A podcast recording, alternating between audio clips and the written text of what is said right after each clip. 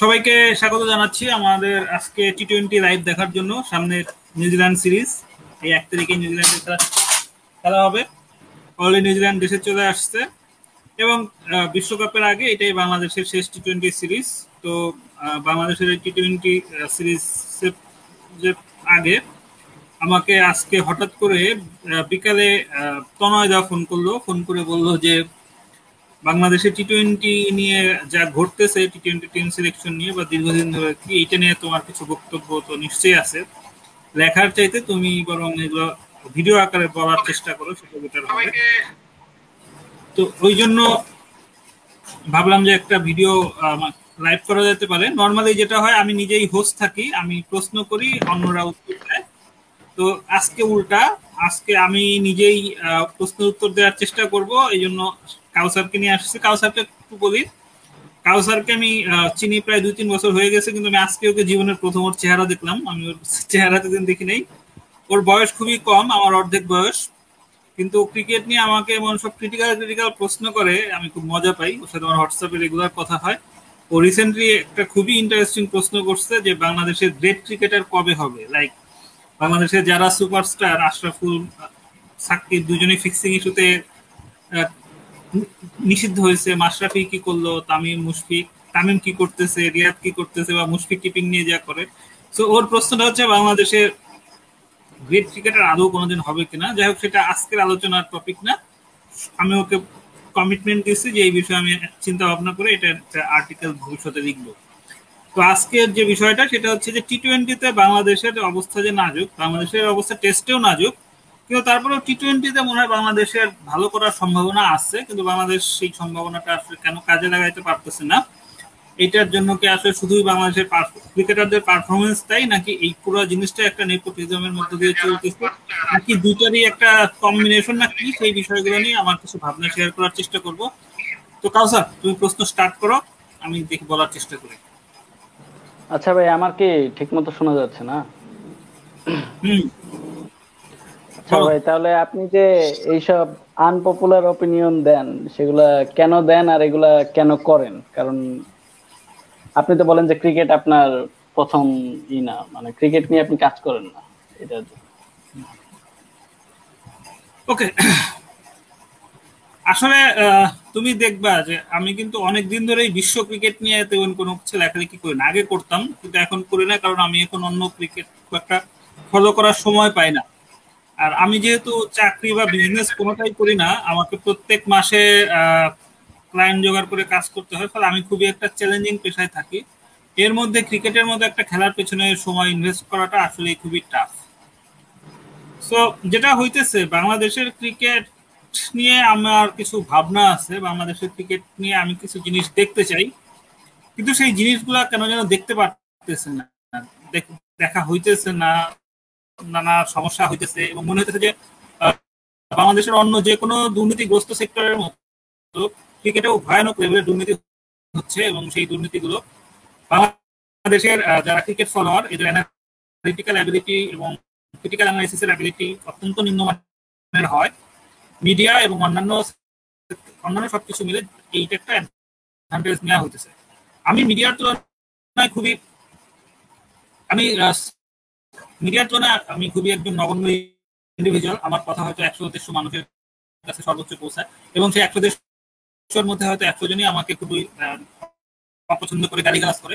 কিন্তু যে পঞ্চাশ জন মানুষ আমার এই কথাগুলো নিয়ে চিন্তা করে বা ভাবে বা মনে আসলে এই দুর্নীতি বা এই ধরনের নেপোটিজমগুলো নিয়ে কথা বলা উচিত। সেটা ধরো এক ধরনের সোশ্যাল মুভমেন্ট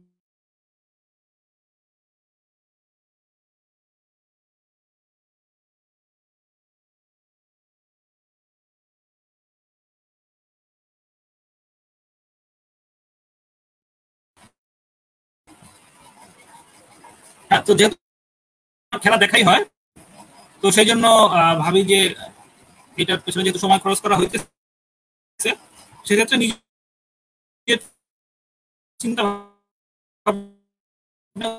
শেয়ার করি। ফিডব্যাক নিয়ে আসলে আমি খুব একটা থাকি না যে এই যে মানুষজন কি নিতেছে বা নিতেছে না, সেটা নিয়ে আমার তেমন একটা চিন্তা বা ভয় কাজ করে না। যদি এজেন্ডা বলো, আমি মনে করি যে বাংলাদেশের ক্রিকেট এখন একটা রিফরমেশন এবং রিকনস্ট্রাকশনের সময় চলে আসছে। কিন্তু এই ডার্টি পলিটিক্স এর কারণে সেই রিফরমেশন এবং রিকনস্ট্রাকশনটা হচ্ছে না। এবং আমি বললে যে হবে তাও না, কিন্তু অন্তত একটা ই উঠুক মানে নয়েস তৈরি হোক, একটা ভয়েস তৈরি হোক, সেই ভয়েস এবং ভোকাল ক্রিয়েট করার জন্য আমি কাজগুলো করতে পারব মানে আপনি এই মানে কন্টেন্ট সার্কুলেশনের ই করতেছেন যে যাতে সার্কুলেট আরও বেশি হয়, সেই জন্য।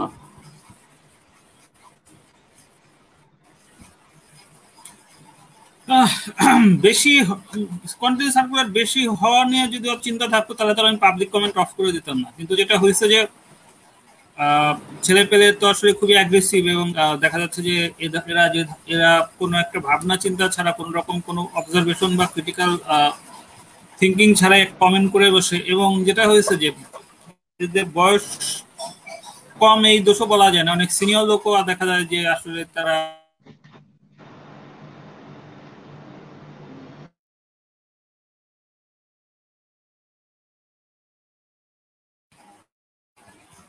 ওয়ান ডে টেস্ট টোয়েন্টি ফরম্যাটগুলো গুলায় ফেলে এবং দেখা যায় তারাও অনেক অপ্রয়োজনীয় কথাবার্তা বলে। আমি চাই যে আসলে যারা একটু ক্রিকেটটাকে একটু ইন্টেলেকচুয়াল জায়গা থেকে দেখার চেষ্টা করে, তাদের সাথে একটা কমিউনিটি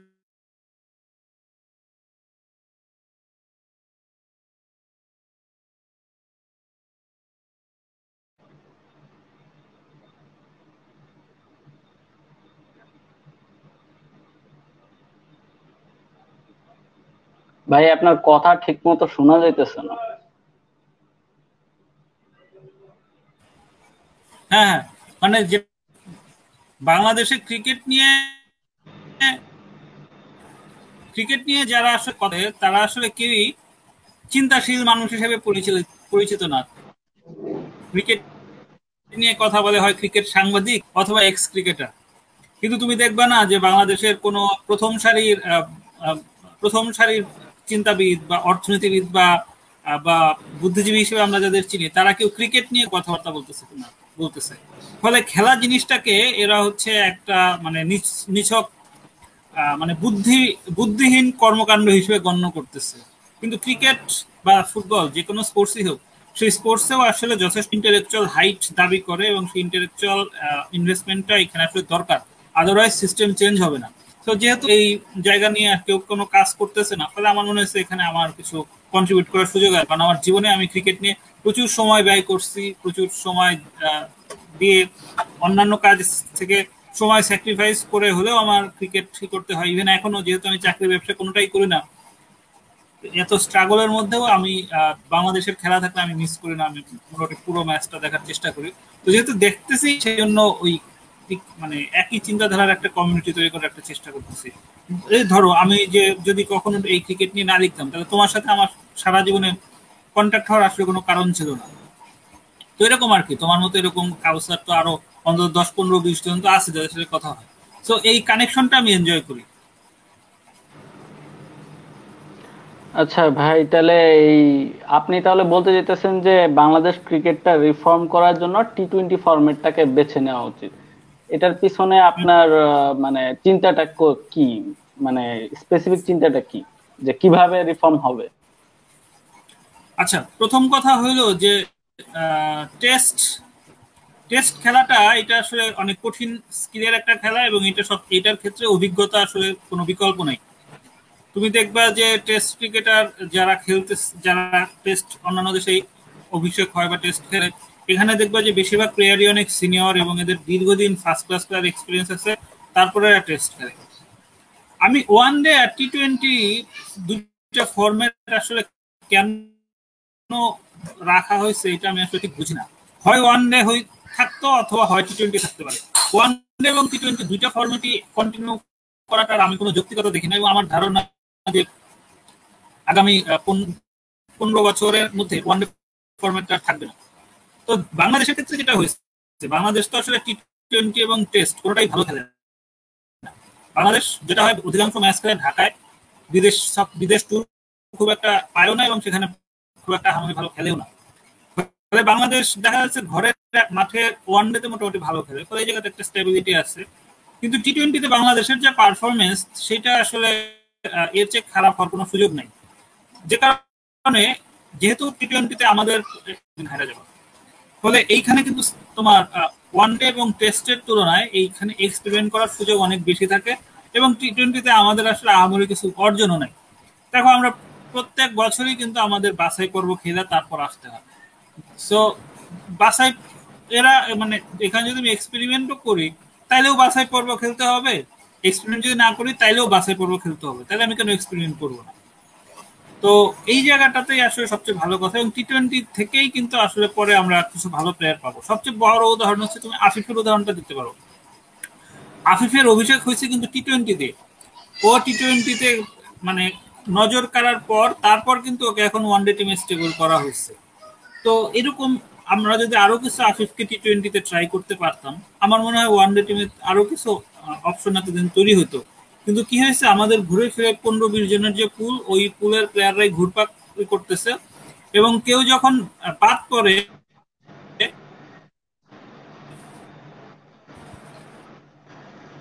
সে জানে যে কিছুদিন পর আবার ফেরত আসবে। তার আমার কোনো পারফরমেন্স প্রয়োজন সে সে এর চেয়েও খারাপ খেলবে এবং অটো ডাকা হবে। কিন্তু যদি তোমার ওই টি টোয়েন্টির ওই জায়গাটা থাকতো, যে প্রচুর এক্সপোজার দেয়া আছে তখন কিন্তু এটা থাকতো না যে তখন মনে করতো যে না আমাকে আসলে পারফর্ম করে আবার আসতে হবে। তো এই জন্য বাংলাদেশের কনটেক্সটে টি টোয়েন্টি দিয়েই আসলে এক্সপেরিমেন্ট করার একমাত্র জায়গা। যে Bharat Australia New Zealand Pakistan West Indies সবাই তো মানে টি টোয়েন্টিতে একদম মানে যারা কিনা কোনোদিন খেলে নাই ওডিআই টোডিআই কিচ্ছু খেলে না একদম পুরো নতুন দল পাঠায় দেয়। বাংলাদেশের সমস্যা কোথায় হয়? মানে বাংলাদেশ কি স্পন্সরশিপ পাবে না এরকম ভয়ে থাকে?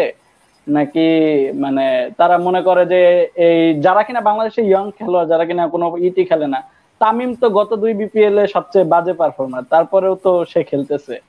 মানে ন্যাশনাল টিমের অপরিহার্য অংশ। কিন্তু এরা তো মানে ঘরোয়াতেও তো তামিম ভালো খেলতেছে না, আবার যারা, যাদের নেওয়া হচ্ছে না, তারা তো ঘরোয়াতে তামিমের থেকে অনেক ভালো পারফর্ম করে। কি হিসাব করে যে তাদের নেওয়া হয় না? যে এরা খেললে কিছু একটা মানে পারবে না মানে মিডিয়ার সামনে অনেক ধরনের প্রশ্নের সম্মুখীন হইতে হবে। মানে কি ভয়ে দল গঠন করে না আসলে? মানে একদম ইয়াং ব্লাডদের নিয়ে শুরু করে না এরা। না, এটা হলো যে এটা হচ্ছে এক ধরনের প্রোপাগান্ডা আসলে। প্রোপাগান্ডা এই এই সেন্সে যে ধরো, এই যে তামিম ইকবালের যে কেসটা বলো, তামিম ইকবালের কেসটা হচ্ছে বাংলাদেশের মানে নোংরা সিন্ডিকেশনের একদম ক্লাসিক্যাল একটা এক্সাম্পল তোমার কি মনে হয় যে নান্নু বাসার এরা না যে তামিমকে দিয়ে টি টোয়েন্টি হবে না এবং কোনোদিন হয় নাই? এরা তো মিনিমাম যে লোক একদিন ক্রিকেট খেলছে, সেও বুঝবে যে তামিমকে দিয়ে টি টোয়েন্টিতে হবে না। কিন্তু তামিমকে তারপরে রাখতে হবে, কারণ হচ্ছে তামিম তামিম খেলতে চায়। তামিম খেলতে চায় বলেই তামিমকে রাখতে হবে। এর আর কোনো বিকল্প নেই। এখন তোমরা বলতে পারো যে আকরাম খানের কথা। আমি পার্সোনালি আকরাম খানের এইটাতে বিলিভ করি না। আমার আমার মতে তামিমের টিকে থাকার মূল কারণ হচ্ছে প্রথম আলো, তারপর হচ্ছে বিডি নিউজ টোয়েন্টি ফোর, আর হচ্ছে এই বোর্ডের কিছু পরিচালক আছে যাদের সাথে তার হয়তো কোনো লেনদেনের সম্পর্ক থাকতে পারে। তো তামিমের এই টিকে থাকাটা পুরোটাই হচ্ছে নেপোটিজম। এবং তুমি দেখবা যে বাংলাদেশে দুই, দুইটা পজিশনের প্লেয়ারকে অলওয়েজ ক্রিটিক করা হয়। একটা হচ্ছে যারা টপ অর্ডারে ব্যাট করে, আর একটা হচ্ছে যারা ছয় সাথে ব্যাট করে। তুমি দেখবা কি হলো? ইমরুল কায়েস সৌম্য সরকার, লিটন দাস সিনামুল হক, বিজয়। তুমি যদি দেখো, এদের কারও পারফরমেন্সে তামিমের তুলনায় খারাপ না। কিন্তু দেখবা যে তামিম যখন খারাপ খেলা শুরু করে, তখন তুমি দেখবা উৎকল শুভ্রর একটা লেখা দেখবা। তুমি প্রথম আলোতে লেখা দেখবা বিডি নিউজে লেখা দেখবা যে তামিমের তামিমকে রিপ্লেস করার সময় এখনও আসেনি। তামিম অতীতে অনেক কিছু করেছে, সেই করেছে, এই করেছে, সেই করেছে। এটা সে আমরা দুই হাজার দশ থেকেই দেখে আসতেছে যে তামিম অতীতে অনেক কিছু করতেছে। মানে হচ্ছে তামিম যখন থেকে খেলে তামিম তখনই অতীতে অনেক কিছু করছে। আমার মনে হয় তামিম যখন স্কুলে যাইতো, তখন সেটা বোধ হয় অতীত। ও স্কুলে যখন খেলতো, সেটা বোধ অনেক কিছু সেটা বোধ অনেক কিছু করা। সো যেটা হয়েছে যে তুমি স্পন্সরের কথা বললা স্পন্সরশিপ আমার কাছে মনে হয় না কোনো ইস্যু কারণ স্পন্সররা চায় হচ্ছে যে বেশি এঙ্গেজ কিসে হবে মানুষ। তামিম খেললেও মানুষ বাংলাদেশের খেলা দেখবে, তামিম না খেললেও মানুষ বাংলাদেশের খেলা দেখবে। কারণ হচ্ছে মানুষ কিন্তু তামিমের কারণে খেলা দেখে না। মানুষ খেলা দেখে বাংলাদেশের কারণে। তামিম যখন এই যে তামিম যে খেললো না অস্ট্রেলিয়া সিরিজ, বাংলাদেশ কি তামিমের খেলা দেখে লোকজন কি বাংলাদেশের খেলা দেখে নাই? বা নিউজিল্যান্ড সিরিজে খেলবে না? লোকজন কি নিউজিল্যান্ডের খেলা দেখবে না, বা স্পন্সর কি পাওয়া যাচ্ছে না। বিষয়টা সেটা না। সেটা বিষয়টা হচ্ছে যে তামিম চায় ওর ক্যারিয়ার আরও লম্বা হোক। আরও, কারণ হচ্ছে যে যদিও খেলে তাহলে আরও কন্ট্রাক্ট পাবে। এই এই ব্র্যান্ডের অ্যাম্বাসেডর হবে, অমুক ব্র্যান্ডের অ্যাম্বাসেডর হবে। এন্ডোর্সমেন্টগুলো তো আসলে পাওয়ার বিষয় আছে। এবং যেহেতু এন্ডোর্সমেন্ট আছে এন্ডোর্সমেন্টগুলো তখন আবার চাবে যে তাদের অ্যাম্বাসেডর টিমে থাকুক। সো তামিমের ক্রিকেট খেলার ইস্যুটা সেই দুই বিশ্বকাপের পর থেকেই টোটালি একটা পলিটিক্যাল এবং ফাইন্যান্সিয়াল ইস্যুর জায়গা থেকে হয়ে গেছে। এটা এই জায়গাটা ক্রিকেটীয় জায়গায় নাই। এটার ফল বাংলাদেশ এই টি টোয়েন্টি বিশ্বকাপে ভালো মতোই পাবে বলে আমার মনে হয়। তুমি দেখবা যে গতকাল বা তার আগের দিন দেখলাম যে চ্যানেল একাত্তর একটা রিপোর্ট করছে যে বাংলাদেশে কে হবে ওপেনার মানে হচ্ছে তামিম এক নম্বর ডাকছে এরপর হচ্ছে লিটন, সৌম্য, নাইমের মধ্যে কে হবে তামিমের পার্টনার এখন আমার কাছে আমার ওই স্টুপিডের কাছে প্রশ্ন যে তামিম, তার এই আটাত্তর ম্যাচের টি টোয়েন্টি ক্যারিয়ারে কি এমন সিগনিফিকেন্ট পারফরমেন্স দেখছে যেটার জন্য তামিম টি টোয়েন্টিতে অটো চয়েস হবে? কিচ্ছু নাই। অথচ তামিমকে ফিক্স রেখে তারপরে এই করা হইতেছে। সো আমাদের যেটা হয়েছে আমাদের আমাদের বোর্ড বা আমাদের নির্বাচক কারও আসলে বাংলাদেশ জিতুক, এটা বাংলাদেশের, এটা তাদের লক্ষ্য না। এখানে লক্ষ্য হচ্ছে বাংলাদেশ কি করুক মানে পুরো বিশ ওভার ব্যাট করুক বা পুরো পঞ্চাশ ওভার ব্যাট করুক, কিছু রান করুক অপোনেন্ট টিমের সাথে অপোনেন্ট টিমের চার, পাঁচটা উইকেট পাক। আমাদের এই যে দেখো যে ইন্ডিয়া কিন্তু এক বছরের মধ্যে একবার ছত্রিশ রান আউট হলো, একবার আটাত্তর রান আউট হলো। কিন্তু আবার তারা ম্যাচও জিততেছে। কিন্তু আমাদের দেশে যেটা হয়েছে, আমাদের টিমের একশো রান করাটাকে একটা বিরাট কৃতিত্ব বলে ধরা হয় দুইশো করাটাকে একটা বিরাট কৃতিত্ব ধরা হয়। ফলে আমাদের দল আজীবন ওই একশো, দুইশো করেই খুশি থাকে, কিন্তু বাউন্স ব্যাক করে যে ম্যাচ জিতে সেই পরিকল্পনাটা বা সেই এটা তাদের নাই। এরা হচ্ছে ওই মানুষকে চোখে, মানুষের চোখে ধুলা দেওয়াটাই তারা একটা বড় সার্থকতা মনে করে। এই কারণে এই সমস্ত মেয়াদ উত্তীর্ণ প্লেয়ার এখনও আসছে এবং এই মেয়াদ উত্তীর্ণ প্লেয়াররা যতদিন পর্যন্ত বাংলাদেশ টিমে থাকবে, বাংলাদেশ টিম কখনোই প্রোগ্রেস করতে পারবে না। এখন তুমি বলতে পারো যে এরা চলে গেলে কি বাংলাদেশ বিশ্ব চ্যাম্পিয়ন হবে? হইতেও পারে। বাংলাদেশ এই যে আন্ডার নাইনটিনে যে কোনোদিন বিশ্বকাপে চ্যাম্পিয়ন হবে, এটা কি কোনোদিন কেউ চিন্তা করছিল? এখন আমি দেখি যে অনেকেই বলে যে বাংলাদেশ নাকি সবসময় আন্ডার নাইনটিনে ভালো খেলে। ভালো খেলে কবে ভালো খেলো বাংলাদেশ তো দেখলাম সারা জীবনই প্লেট চ্যাম্পিয়ন হলো। তো প্লেট চ্যাম্পিয়ন হওয়া মানে কি? যে তুমি মূল রেস থেকে ছিটকে পড়ছো, ছিটকে পড়ার পরে তারপরে হচ্ছে তুমি ওই বাদ পড়া দলগুলোর মধ্যে তুমি সেরা। তো তাহলে আন্ডার নাইনটিনে বাংলাদেশ কবে ভালো খেলবে? যেহেতু একটা ম্যাচ চ্যাম্পিয়ন হয়েছে, এটা এটা মিন করে যে বাংলাদেশের নেক্সট জেনারেশনের প্লেয়ারগুলো অনেক সাহসী, অনেক অ্যাগ্রেসিভ এদের মধ্যে বিশ্বসেরা হওয়ার সেই আকাঙ্ক্ষাটা আছে এবং সেই মনোভাবটা আছে, যেটা এই তামিম, সাকিব, মুশফিকদের মধ্যে সেইটা নাই এবং তাদের যথেষ্ট বয়স হয়ে গেছে, সেটা তাদের ফিল্ডিং দেখলে বোঝা যায়, তাদের রানিং দেখলে বোঝা যায় ইভেন তাদের ব্যাটিং দেখলেও বোঝা যায়। তুমি মুশফিক শ্রীলঙ্কা সিরিজে রান করছে, ঠিক আছে, কিন্তু তুমি মুশফিকের ব্যাটিং দেখো, সে কিন্তু টাইমিং করতে পারে না আগের মতো। বেশিরভাগই আগে তুমি দেখবে, আগে তার রিভার্স সুইপ প্রায় কানেক্টেড হইতো। এখন যখনই সে রিভার্স খেলতে যায় কানেক্টেড হয় না। এগুলোর কারণ কি? বয়সের সাথে সাথে রিফ্লেক্স নষ্ট হয়ে গেছে। এই সিম্পল জিনিস তোমার যদি মনে হয় যে নির্বাচক বা কোচ বোঝে না, তাহলে এদের তো এত বোকা মনে করার কোনো কারণ নাই। লাখ লাখ টাকা বেতন দেয়, এদের যোগ্যতা আছে বলেই দেয়। কিন্তু কি হচ্ছে এরা এই দুর্নীতির সাথে এরা সমঝোতা করে ফেলছে। এই দুর্নীতির কারণে এরা এটা পারে না। এটাই হচ্ছে ঘটনা।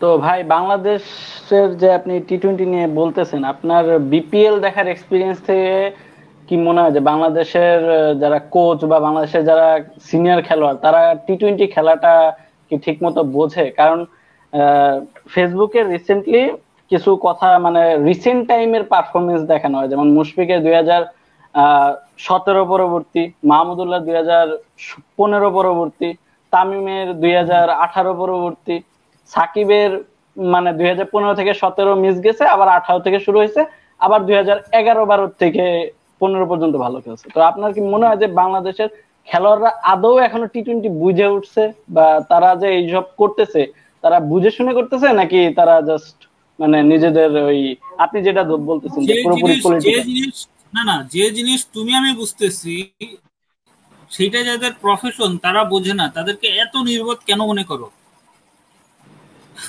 এটা মনে করার কোনো কারণে নাই। তারা এগুলো খুব ভালো মতোই বোঝে। কিন্তু যাতে তোমরা এটা মনে করো যে আসলেই তো এরকম, এটা ইচ্ছাকৃত ভাবে হচ্ছে মানুষকে এই ব্রেন ওয়াশ করা হয়। যে জনমতগুলো আসলে কীভাবে তৈরি হয়? জনমতগুলা কিন্তু এইভাবেই তৈরি হয়।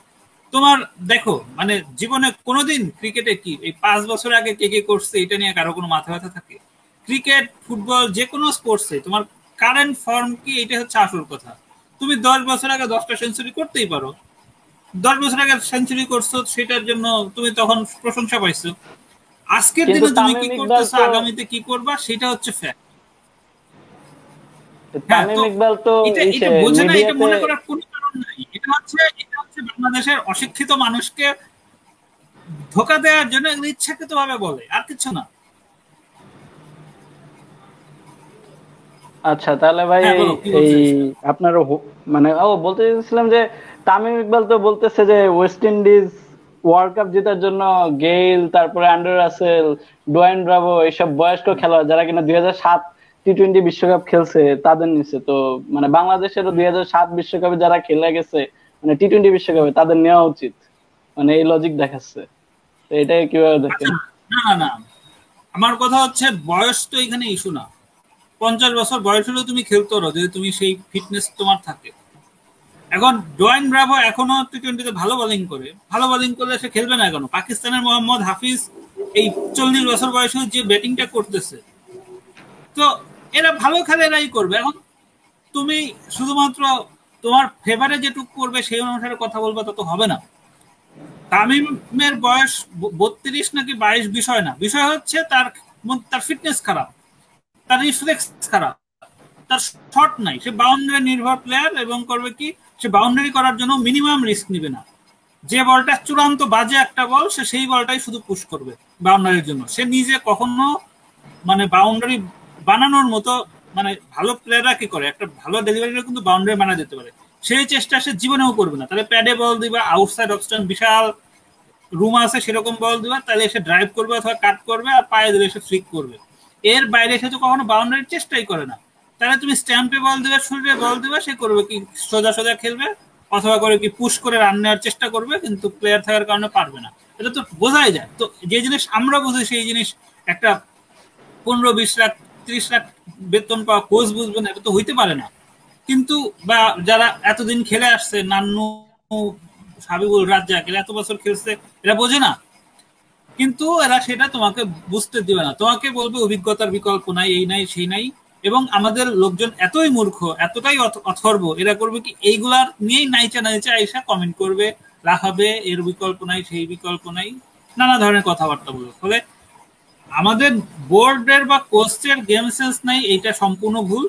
আমাদের ইয়াং জেনারেশন হচ্ছে অশিক্ষিত, অথর্ব এবং সিনিয়র মানুষও, যারা আসলে ক্রিকেট ফলো করে না এবং ক্রিকেট নিয়ে তাদের কোনো আন্ডারস্ট্যান্ডিং নেই, পড়াশোনা নেই এই কারণে তারা প্লেয়ার বলতে চিনেই, এরা, সেরা, এগুলো নিয়ে লাফালাফি করে।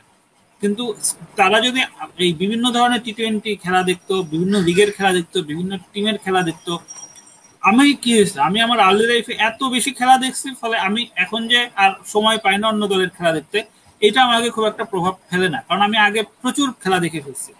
আমার মধ্যে সেই সেন্সটা তৈরি হয়েছে। সো এই জন্য মানে এটা এটা অত্যন্ত ভুল ধারণা। মানে লোকজন যে হয়তো কোচ নির্বাচকের সমালোচনা করে খেলা বোঝে না, এটা হচ্ছে সবচেয়ে হাস্যকর কথা। এরা খেলা খুবই ভালো বোঝে, কিন্তু এরা রাজনীতিটাও খুব ভালো বোঝে যে রাজনীতিটা আসলে তোমরা বুঝতেছো না। এই রাজনীতিটা যতদিন পর্যন্ত তোমরা না বুঝবে, ততদিন পর্যন্ত এইসব তামিম, রিয়াদ, মুশফিক, সাকিব এদেরকে বয়ে বেড়াইতে হবে। নো আচ্ছা ভাই হোয়াটসঅ্যাপে কিছু প্রশ্ন দিছিলেন। সে তার মধ্যে একটা কোশ্চেন ছিল যে ডোমিঙ্গোর চুক্তি কি বাড়ানো উচিত কিনা? আর মানে Chandika was so much criticised for his good work because from the beginning he was very strict this kind of corruption was very was never possible for Chandika টেনার so এগুলা মানে এগুলা সম্পর্কে কি বলবেন? ডোমিঙ্গো বাংলাদেশের কালচার খুব ভালো বুঝে গেছে। সে বুঝতে পারছে যে এখানে কীভাবে মানুষের মানে কীভাবে তারকা ক্রিকেটারদের মনোরঞ্জন করে টিকে থাকা যায়। ফলে কোচ বা স্ট্র্যাটেজিস্ট হিসেবে সে যেমনই হোক, যেহেতু সে একজন মোসাহেব প্রকৃতির মানুষ, ফলে তার কন্ট্রাক্ট বাড়বে এটা খুব ন্যাচারাল কিন্তু সে কিছু কিছু ভালো কাজ ট্রাই করতেছিল, কিন্তু পারে নাই। যেমন সে শান্তকে নিয়ে ট্রাই করতেছিল তারপরে রিয়াদকে টেস্ট থেকে বাদ দিয়ে এত সমালোচিত হইল। মানে সে কিছু চেষ্টা করছিল, কিন্তু ওই যে মানে যেটা হয়েছে যে, বাংলাদেশের প্রথম আলো আসলে এত বড় মাফিয়া, প্রথম আলো নিউজ টোয়েন্টি ফোর এই মাফিয়াদের সাথে তো আসলে পারা সম্ভব না। যেমন আমার মনে আছে যে দুই হাজার ষোলো বা সতেরো সালের দিকে প্রথম আলোতে একটা রিপোর্ট করছিল যে, তামিম এবং মুশফিককে টি টোয়েন্টি দল থেকে বাদ দিয়ে হাতুরি সিং এ কচি কাচার আসর বসাইতে যাচ্ছে টি টোয়েন্টি টিম প্রথম আলোর মতো একটা পত্রিকা কথা আছে। প্রথম আলোর মতো একটা টিম যদি কচি কাচার আসর শব্দটা ব্যবহার করতে পারে তো সেটাতে তো আমাদের মতো মানুষ বিভ্রান্ত হবেই। আমিও তো হাতুরি সিং এর সমালোচনা করে অনেক পোস্ট লিখছি। তুমি দেখবা যে হাতুরি সিং এর নিয়ে আমি কত লিখছি। এখন আমার কথা হচ্ছে যে হাতুরি সিং এর নিয়ে আমি এসব কেন লিখছি? হাতুরি সিংহকে নিয়ে আমি এসব লিখছি কারণ আমি প্রথম আলো পড়ছি আমি বিডি নিউজ পড়ছি ওগুলো পড়ে আমি তখন বায়াস আমি তখন স্বাধীনভাবে চিন্তা করতে পারি নাই। কিন্তু যখন আমি দেখলাম যে এই হাতুরি সিং যাওয়ার পরে দুইটা কোচ আসলো এবং এই দুই কোচের অবস্থা দেখে আমি বুঝতে পারলাম যে আসলে ঘটনাটা কি ঘটছিল। যে কারণে এখন আমি প্রথম আলো বলো বা বলো, কোনো মিডিয়ারে এখন আমি আর কোনো পাত্তা দিন আমি এখনও বুঝতেই পারি যে এরা আসলে মাফিয়া এবং এই যে ধরো স্পোর্টস জার্নালিস্ট উৎপল শুভ্র বলো, এই বলো, সেই বলো, এরাও যে আসলে করাপ্টেড এবং ক্রিকেটারদের যে এরা তারকা ক্রিকেটারদের সাথে সাথে ঘুরে এরা যে নিজেদের স্বার্থসিদ্ধি করে, এটা এখন একদমই প্রতিষ্ঠিত একটা ব্যাপার হয়ে গেছে। ফলে এখন আর এই মিডিয়া দিয়ে আমি ব্যস্ত হই না। কিন্তু এটা আমার সময় লাগছে। যারা এখনও ব্যস্ত হচ্ছে, তারা আসলে বাবলের মধ্যে, লুপের মধ্যে আছে। এটাই ঘটনা। তো ডোমিঙ্গোর চুক্তি বাড়ানো উচিত হয়েছে কিনা, এটা অবশ্যই উচিত হয়নি কিন্তু সিস্টেমের অংশ। আমার এমনও ধারণা যে এই ডোমিঙ্গো যে স্যালারি পায়, সেটার একটা পার্সেন্টেজ এই বিসিবির কোনো না কোনো পরিচালক অবশ্যই পায়। এটা না হওয়ার কোনো কারণ নেই। সো পার্স এখানে কমিশনের ইস্যু ডেফিনেটলি আছে। ফলে তুমি এই উচিত হয়েছে কি, উচিত হয়নি, এটা আসলে সবাই বল মানে ইয়েতে মানে ক্রিকেটীয় গ্রাউন্ড থেকে ডোমিঙ্গোর মতো কোচকে আসলে এতদিন ক্যারি করার কোনো কারণ নাই। কিন্তু ওই যে কোনো মানে ধরো হাতুরে সিং এর টাইপ কোচ বা ধরো, টম মুডি ধরনের কোচ এটা তো বাংলাদেশে আসবে না। কারণ হচ্ছে, এইসব নোংরা লোকজনের সঙ্গে যারা কমিশন খায়, এদের সাথে কি করে? এরা এখানে কাজ করবে না। যত বেতনে দাও, কাজ করবে না। আর এর বাইরে এর চাইতে বরং এই ফ্র্যাঞ্চাইজি লিগে কাজ করাটা অনেক আরামের অনেক ইন্টারেস্টিং কারণ সেখানে অনেক স্ট্র্যাটেজিক কাজ করার সুযোগ থাকে, অনেক কিছু করার সুযোগ থাকে। দেখো, এখানে যে কোনো প্লেয়ারের ঠাস করে বসাই দিতে পারে, কারও কিছু বলার নেই। তুমি এখন চিন্তা করে দেখো ডোমিঙ্গো বলল যে রিয়াদকে টি টোয়েন্টি টিমে রাখব না, বা ওয়ান ডে টিমে রিয়াদকে রাখব না। দেখবা পর দিনই প্রথম আলোতে নিউজ চলে আসবে যে কোচ এই করতেছে, সেই করতেছে। নট আউট নোমান অলরাউন্ডার এরা সমান এই করতেই থাকবে করতেই থাকবে। তো বাংলাদেশে আসলে তুমি এখানে কোচ হিসেবে ডোমিঙ্গোরেই আনো আর এই গ্রেক চ্যাপেরই আনো। আলটিমেটলি লাভ হবে না। তবে হ্যাঁ এখন যেটা হয়েছে যে এই অনেকদিন ধরে লেখালেখি করার কারণে এখন কিছু মানুষ অন্তত এই মিডিয়াবাজি বিষয়টা বুঝতে পারে। ফলে হয়তো এখন আর অতটা হবে না। কিছুটা হলেও কিছু মানুষের সাপোর্ট এই ধরনের কড়া কোচগুলা পাইতে পারে যেটা আলটিমেটলি বাংলাদেশ ক্রিকেটের জন্য হয়তো বেটার হবে। তাহলে ভাই এই যে হাতুরুকে তাহলে বিসিবি এত সাপোর্ট দিত কেন? ডোমিঙ্গোরেও তো দিতেছে কিন্তু দুইজনের কাজ তো আলাদা ছিল মানে দুইজন তো ভিন্নভাবে কাজ করত। হাতুরিকে সাপোর্ট দিছে কারণ হাতুরি কিছু সাকসেস আনছে আর কোনো কারণ নেই। হাতুরি সাকসেস না হলে হাতুরে অনেক আগেই বাদ হয়ে যেত। আর আপনার কি মনে হয় যে নাজমুল হাসান পাপনের কি এই ডোমিঙ্গো আর হাতুরুর উপর ই ছিল? মানে কন্ট্রোল আছে? নাকি দুইজন দুই না না হাতুরে সিং হচ্ছে একজন মানে রেজাল্ট ওরিয়েন্টেড কোচ ছিল। সে রেজাল্ট আনতে পারছে। রেজাল্ট আনতে পারার কারণে কি হয়েছে? সে ওই ফ্রিডমটা আদায় করে নিতে পারছে। তুমি দেখো ডোমিঙ্গোর আসলে সাকসেসটা কি? ডোমিঙ্গো আসা প্রথম অ্যাসাইনমেন্টেই আফগানিস্তানের সাথে টেস্টে হেরে গেল। এরপরে সমানে টেস্টে তো হার ইন্ডিয়াতে দুই টেস্টেই ইনিংস ব্যবধানে হারলো। ইয়েতে, এই যে শ্রীলঙ্কা সিরিজের আগ পর্যন্ত ডোমিঙ্গোর সাফল্য বলতে ইন্ডিয়ার সাথে টি টোয়েন্টিতে একটা মাত্র ম্যাচ হয়। তাই না? এখন তুমি জিম্বাবুয়ের সাথে সিরিজে তাহলে তো নিশ্চয়ই কাউন্টে নিবা না। তো যেহেতু ডোমিঙ্গোর কোনো পারফরমেন্স নাই, তাহলে ডোমিঙ্গো টিকে থাকার জন্য কি করবে? এই বিভিন্ন ধরনের যোগ সাজস করবে, মনোরঞ্জন করে চলবে অমুক করবে তমুক করবে, এভাবেই তো চলতে হবে। তো ডোমিঙ্গো এবং সিং এর কমপ্লিটলি ডিফারেন্ট দুইটা ক্যারেক্টার এবং তাদের ম্যানেজমেন্টও দুই রকম হবে। ডোমিঙ্গো যদি কোনো কারণে ধরো প্রথম দিকে এসে কিছু সাকসেস পেয়ে যাইতো তাহলে আমার মনে হয় আমরা একটা ডিফারেন্ট ডোমিঙ্গোকে দেখলেও দেখতে পারতাম। আর ভাই হোয়াটসঅ্যাপে আরেকটা কোশ্চেন এমন আসছিল যে এই নান্নু আকরাম বাসার এরা মানে ওয়ার্ল্ড কাপের দুই মাস আগে এই ধরনের কীভাবে কমেন্ট করে আর তামিম ইকবাল কীভাবে মানে ঢুকে? মানে তামিম ইকবাল তো মেসি আর নেইমারের মতো বড় খেলোয়াড় হয়ে যায় নাই। টি টোয়েন্টিতে অ্যাটলিস্ট তাহলে এটার কীভাবে দেখেন আপনি যে এই এত হিউজ করাপশন মানে কোনো প্র্যাকটিস ছাড়া তাকে নিয়ে নিয়ে এটা তো আমি এটা তো আমি শুরুতেই বললাম যে তুমি তুমি না মিডিয়াতে কমেন্ট করাটাকে কীভাবে দেখতেছেন? মিডিয়াতে না না সেটাই তো বলতেছি যে ধরো এই যে আমাদের তুমি সিনেমায় দেখো না সিনেমাতে কি হয় যে পুলিশ আসামিরা রিমান্ডে নিয়ে এমন মারধর করে পরে কি হয় আসামি পুলিশ যেটা যা যা বলতে বলে সেটাই বলে দেয়। তুমি এই যে হাবিবুল বাসারের লালমাটিয়ার বাসায় যাও ওর সাথে আড্ডা মারো সে নিজেও বলবে যে তামিম কোনো প্লেয়ার হলো টি টোয়েন্টিতে ওরে তো আসলে ওয়ান ডেতেও নেওয়া উচিত না। কি খেলে? এই পনেরো বছর ধরে খেলে, এখনও পর্যন্ত ওয়ান ডে ওপেনারদের মধ্যে সবচেয়ে কম স্ট্রাইক ডট পার্সেন্টেজ সাতান্ন না আটান্ন পার্সেন্ট এই প্লেয়ারে আমরা বহন করতেছি, অথচ এই জায়গায় একটা নতুন প্লেয়ারের সুযোগ দিলে সে নিশ্চয়ই এতদিনে স্থায়ী হয়ে যেত এটা সে তোমারে, তুমি তার বাসায় যাও, সেটা বলবে। নান্নুর যাও, নান্নু তোমারে একই কথাই বলবে। কিন্তু যখন তুমি ক্যামেরার সামনে আসবে, তখন কি সে ক্যামেরার সামনে বলবে যে, ধুর তামিম কোনো প্লেয়ারের পর্যায়ে পড়ে না টি টোয়েন্টি ওয়ান ডেতে এটা তো সে বলবে না। তখন কি হবে? তখন তাকে তামিমকে প্রোটেক্ট করেই কথা বলতে হবে। ফলে মিডিয়ার সামনে লোকজন যেটা বলে, এবং সেটা যে অ্যাকচুয়াল কথা না, সেটা তো তুমি বিভিন্ন ই দেখলেই করতে পারো, বুঝতে পারবা। বুঝতে পারার কথা। যে যখন তুমি অন দ্য ক্যামেরা কথা বলো আর যখন অফ দ্য ক্যামেরা কথা বলো, দুই কথার মধ্যে আকাশ পাতাল তফাৎ। তো এইটা একটা ব্যাপার। আরে যে নান্নু বাসার এদের তো আসলে ব্যক্তিগত স্বার্থের একটা বিষয় আছে যে কাকে রাখলে তাদের বেশি সুবিধা হবে। তামিম, আসলে কি হয়েছে? আমার, আমি গতকাল স্ট্যাটাসে না কবে যেন বলতেছিলাম যে বাংলাদেশে ক্রিকেট আঙ্গনের সবচেয়ে ক্লিকবাজ মানুষ হচ্ছে খালেদ মাহমুদ সুজন। আমার মনে হয় তামিম ভবিষ্যতে সুজনের চেয়েও বড় ক্লিকবাজ মানুষ হয়ে যাবে বা অলরেডি তা হয়ে গেছে। সে নানাভাবে এমন গুটিবাজি করে টোরে এমন একটা পরিস্থিতি বানায় রাখছে।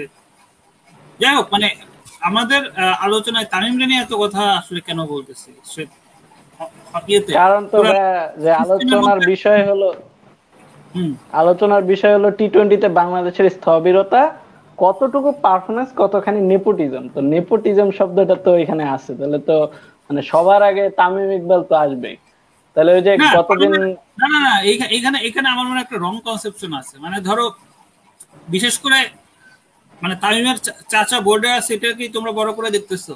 তুমি জাস্ট একটু অন্যভাবে চিন্তা করো যে তোমাদের বাপ চাচার সাথে তোমাদের যে একটা বড় ফ্যামিলি হয়, দেখবে বাপ চাচার মধ্যে সব বিষয় সম্পত্তি, ব্যবসা বাণিজ্য, নানা কিছু ওয়ারিশ, নানা কিছু নিয়ে সম্পর্ক বেশ খারাপ থাকার কথা। ফলে আমার মনে হয় যে তামিমের সাথে আকরাম খানের সম্পর্ক অতটা ভালো নাও হইতে পারে। যথেষ্ট চান্স আছে। এবং এমন হইতেই পারে যে আকরাম খান চায় তামিম বাদ করে যাক। বা তামিম চায় আকরাম খান এই ইয়েতে পোস্টে না থাকুক, একজন আরেকজন এগেনস্টে হইতেই পারে। কারণ ফ্যামিলির মধ্যে পলিটিক্সটাই তো সবচেয়ে বেশি থাকে।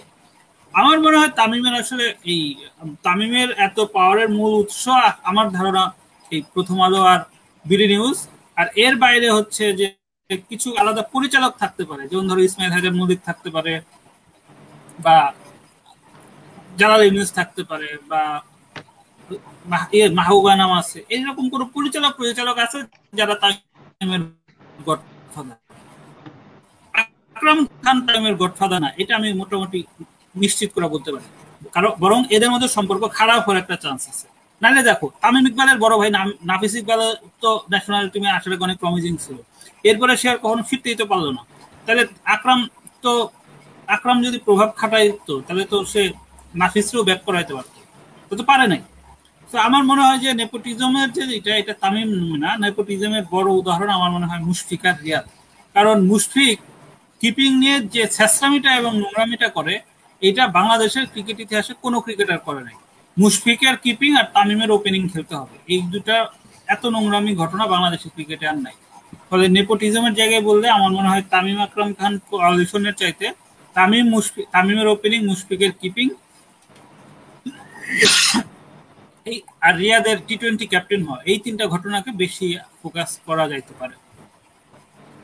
আর আচ্ছা, এবারে মনে করো মিঠুনকে টেস্টে টেস্ট এবং টি টোয়েন্টিতে খেলানো এই চারটা ঘটনাকে তুমি নেপোটিজমের জায়গা থেকে ভালো রকম এটা দেখতে পারো। হ্যাঁ মিথুন একটা ভালো কেস যে মাহমুদুল্লাহ রিয়াদের ক্যারিয়ার এত লম্বা হওয়ার কারণ কি হইতে পারে ভাই? মানে কারণ আমি এই এই কথাটা এই কারণে বলতেছি যে বাংলাদেশ ক্রিকেটে কয়েকজন ক্রিকেটারের ক্যারিয়ার একদম শেষ হয়ে গেছে। কেবলমাত্র আফগানিস্তানের সাথে আমরা ফার্স্ট ওডিআই অ্যাপিয়ারেন্সে হাইরে গেছিলাম এই জন্য। ওই ম্যাচে নাইম ইসলাম পঁয়ত্রিশ বলে সাতাশ করছিল।